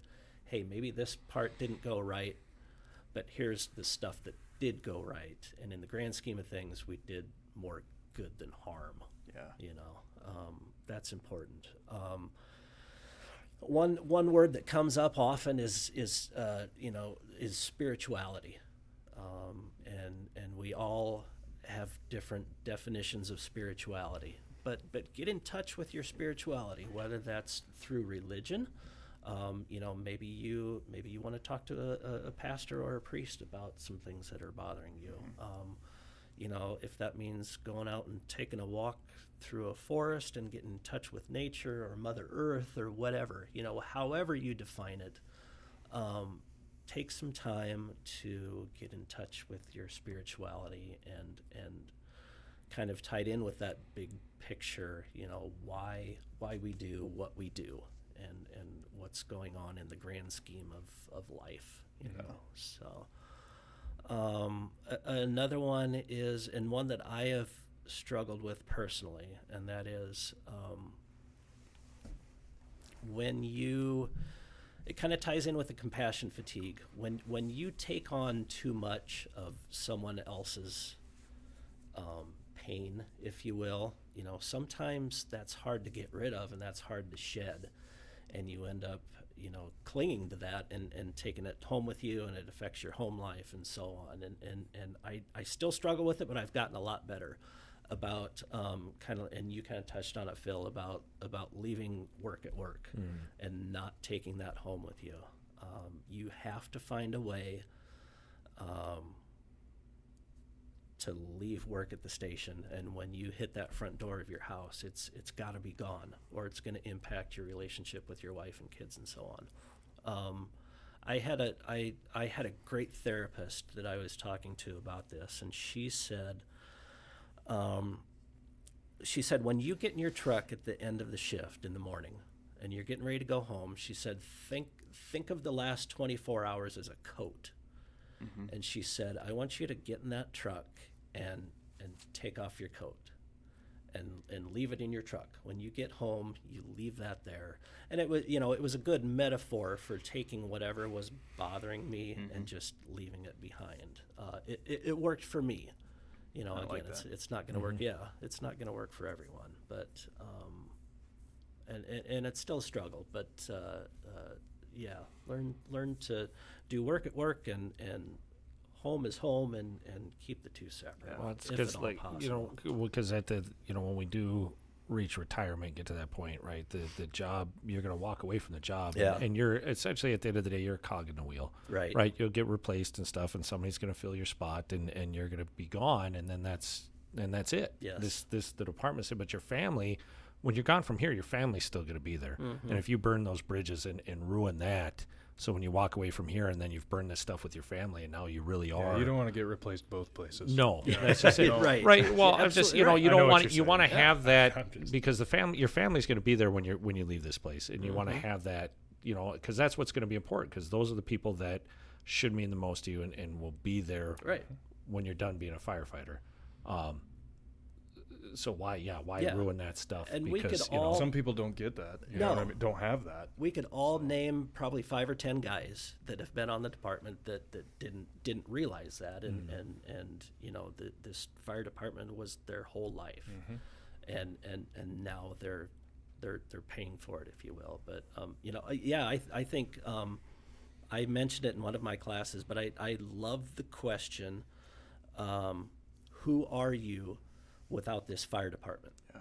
You know, I, I think that's a question that you have to ask yourself and you have to answer it honestly. Because if you are struggling to come up with an answer, you might want to make some changes because you're headed towards that that road of, of you know, Right. uh, uh, you know, if this department is all that you have, it, Or it's this is not your going to whole last forever. identity, you know, And guess this what, is guys entire and gals? identity. It is not all that you have. It is No. a big part of who you can Yes. be, yep and there's a lot of great things it has to offer. But remember, you're an individual, Yep. and you have a life outside of here, and that's good to remember. And that that was hard for me. Sorry to talk about me. No. just because my whole life's been around this, and I, Yeah. it's been such a huge part embedded in me, which I'm thankful for. But Sure. I've still made myself expand my horizons and Yeah. try other things to do and to separate, like Lieutenant Phil was talking about. It's you have to. You Yes. absolutely have to, and if you don't, it will consume you. Yeah. With or without you, this department will go on, and Never miss a beat. yeah, And that's just So the way it works. just- that's how you have to think about it. And Yeah. like, also like you said, Lieutenant, uh, that was imparted on me by someone who didn't realize that until it was too late, and they were Mm-hmm. very open about that. Do not be like me. Right. There is a right way and a wrong way to do this career path. Yeah. In this aspect, focus on your family. Yeah. Focus on yourself. And, and a lot of people we work with It'll all hold, come together when it's supposed to. Yes. this, we hold this job in such high regard. You know, we were, we were talking earlier about making the list and how excited Mm-hmm. you are and how great of a feeling it is because you're like, oh, it's relief. I'm here for the next 20, 30 years, whatever it may be. We hope we put it on a pedestal. We're thankful for it because we knew how bad we wanted it at one point and what it does and what it provides for our life. Yes. So with that, it's easy to take for granted being a brother, being a, a brother, sister, husband, wife. Um, something so simple. You're like, well, it's like, what are you with outside the job? Well, you say, well, I'm a brother. Like that may sound like no, but that is still huge, right? And, Yeah. and so that's what I think it, it's a good example of what are you outside of this? Being a good brother, being a good husband, wife, whatever it, it may be. You be being good at those things too. You don't have to be a pilot Yeah. and a firefighter and an Right. astronaut and a doctor. Yes, it's not, I- it's not like that. I take way more pride in in calling myself a dad than I do a firefighter. Yeah. You know, that's uh, uh, I'm I'm so incredibly proud to be a firefighter, and and it it's you know again it it changed my life completely, but it's not going to last forever, and it's not Mm-hmm. it's not my identity. You're still gonna have to be a dad when you retire Yes. from here. Yeah, I absolutely. mean, you're still a firefighter. You Yeah, are. al- always will But- be, but it's but different. Your first role is right. you know. Yeah. priorities. Yeah. But So Awesome. What else Yeah. we got? great stuff. we have a Um, good, we have a good talk here. you can tell your passion for people and the job is second to none. And well, thank you. Yeah. it's awesome having you here to talk Thank about some of this stuff and how I think you're the perfect fit for DJ stepping down from that head yeah. to He your support. he He, didn't really it. know what he was doing, and you're doing great. no, no, I'm just kidding. No, Captain No. Wynn did a phenomenal he, job, he like got you the said. he got the train on the tracks but going. and we you would not be you are where we going are. full steam ahead though with it. Yeah. Thank that you. that can be said. It, he did a great job Yes, yes. getting it and is still set on the up, team and is still, doing a great job. Yes, Yeah. but you're doing great Thank as you. well. Yeah, and, and just part of you that is. Mm-hmm. the people that are on the team. Uh, it's an incredible. Uh, you know, it's it's a team. It's a group of people that that have chosen to be there, and they know that it's not going to be like a. Uh, like a rig committee team Mm, or a, you know uniform whatever you know it's this is this is something that that requires a little bit more Mm-hmm. and, and and the people that are there understand that so um, yeah great people and and yeah if if dj and the chief um, had not been behind it 100% from day one we we wouldn't be where we are today so all credit goes to them i i walked into a pretty sweet thing and i i, I love doing it Awesome. so Phil, you got anything else? No, I was gonna say we're uh, for a guy that thought was gonna wondering what he's gonna talk about for a while. We we're, we're never we uh, I think we uh, I think we bear I think we actually buried Lindblade's time. So I, I, I love realizing that when when, you, when people we, we haven't had many guests. We're only on episode five. When people come on and then they kind of discover how much there is to talk about and how much It's hard. really get it going. But how this happens at work all the time. That's that's kind of the experience we're Yeah. going for here. It's So- hard. I, I I- personally, I, I think it's hard to talk about yourself. I, You do it, pretty it, good. it it makes is me it's pretty darn well. It, Yeah, which- it takes a lot. It takes a lot to which may be open up to which to, we're thankful for, by the way. Yeah, Yeah, I mean, you're not just imparting your stories and your personal struggles Well, it's- it's with a us. vulner- We're, this is now vulnerability, locked you in know? time, and this is locked in. Yeah, on it's, the it'll be on the interwebs. interwebs forever. interwebs, yeah. So we really appreciate your sharing. It No, means that's- I think Thank people Thank can take a lot me. of stock in it. Yeah. Good. Yeah, yeah. I've, I've had a blast. I hope. It's been fun. hope Yeah. to, maybe you can have me back as a like a I guest think, well, speaker or sometime, something. or, Yeah. or guest guest host. Guest Oh, host. for sure. We're, Yeah. we're, yeah. Um, We'll see. Like I said, Paul, it, um, I've always enjoyed working with you. I love you. You know, you Yeah, got a dry sense thank of you. humor to you. Um, Oh my God, yeah. That's So- one of the. I forgot that about resiliency is the, Yeah, the just dark, having that- the dark Oh, the humor. dark humor. just like a That could really be a subtle. whole show. That could be- that could be We'll save show. that. Yeah, Save that yeah, for we'll save that for part two. or something, This is, uh, yeah, this has been great. Um, I personally, I love hearing the, not only the podcast, but then just at work, hearing these stories from the senior guys, and and that's why I'm I'm, I'm happy we found a way to take some of this, put it into a little show here Yeah. for the people that care, and it's Yeah. been good. So with Good that being said, thank you uh, thank you for being on today. We'll have to do it again sometime. We will. Yeah. And, thank uh, you for having me. It's That being awesome. said, I'll, I'll have Ryan drop the tones and Drop them. we'll get out of here.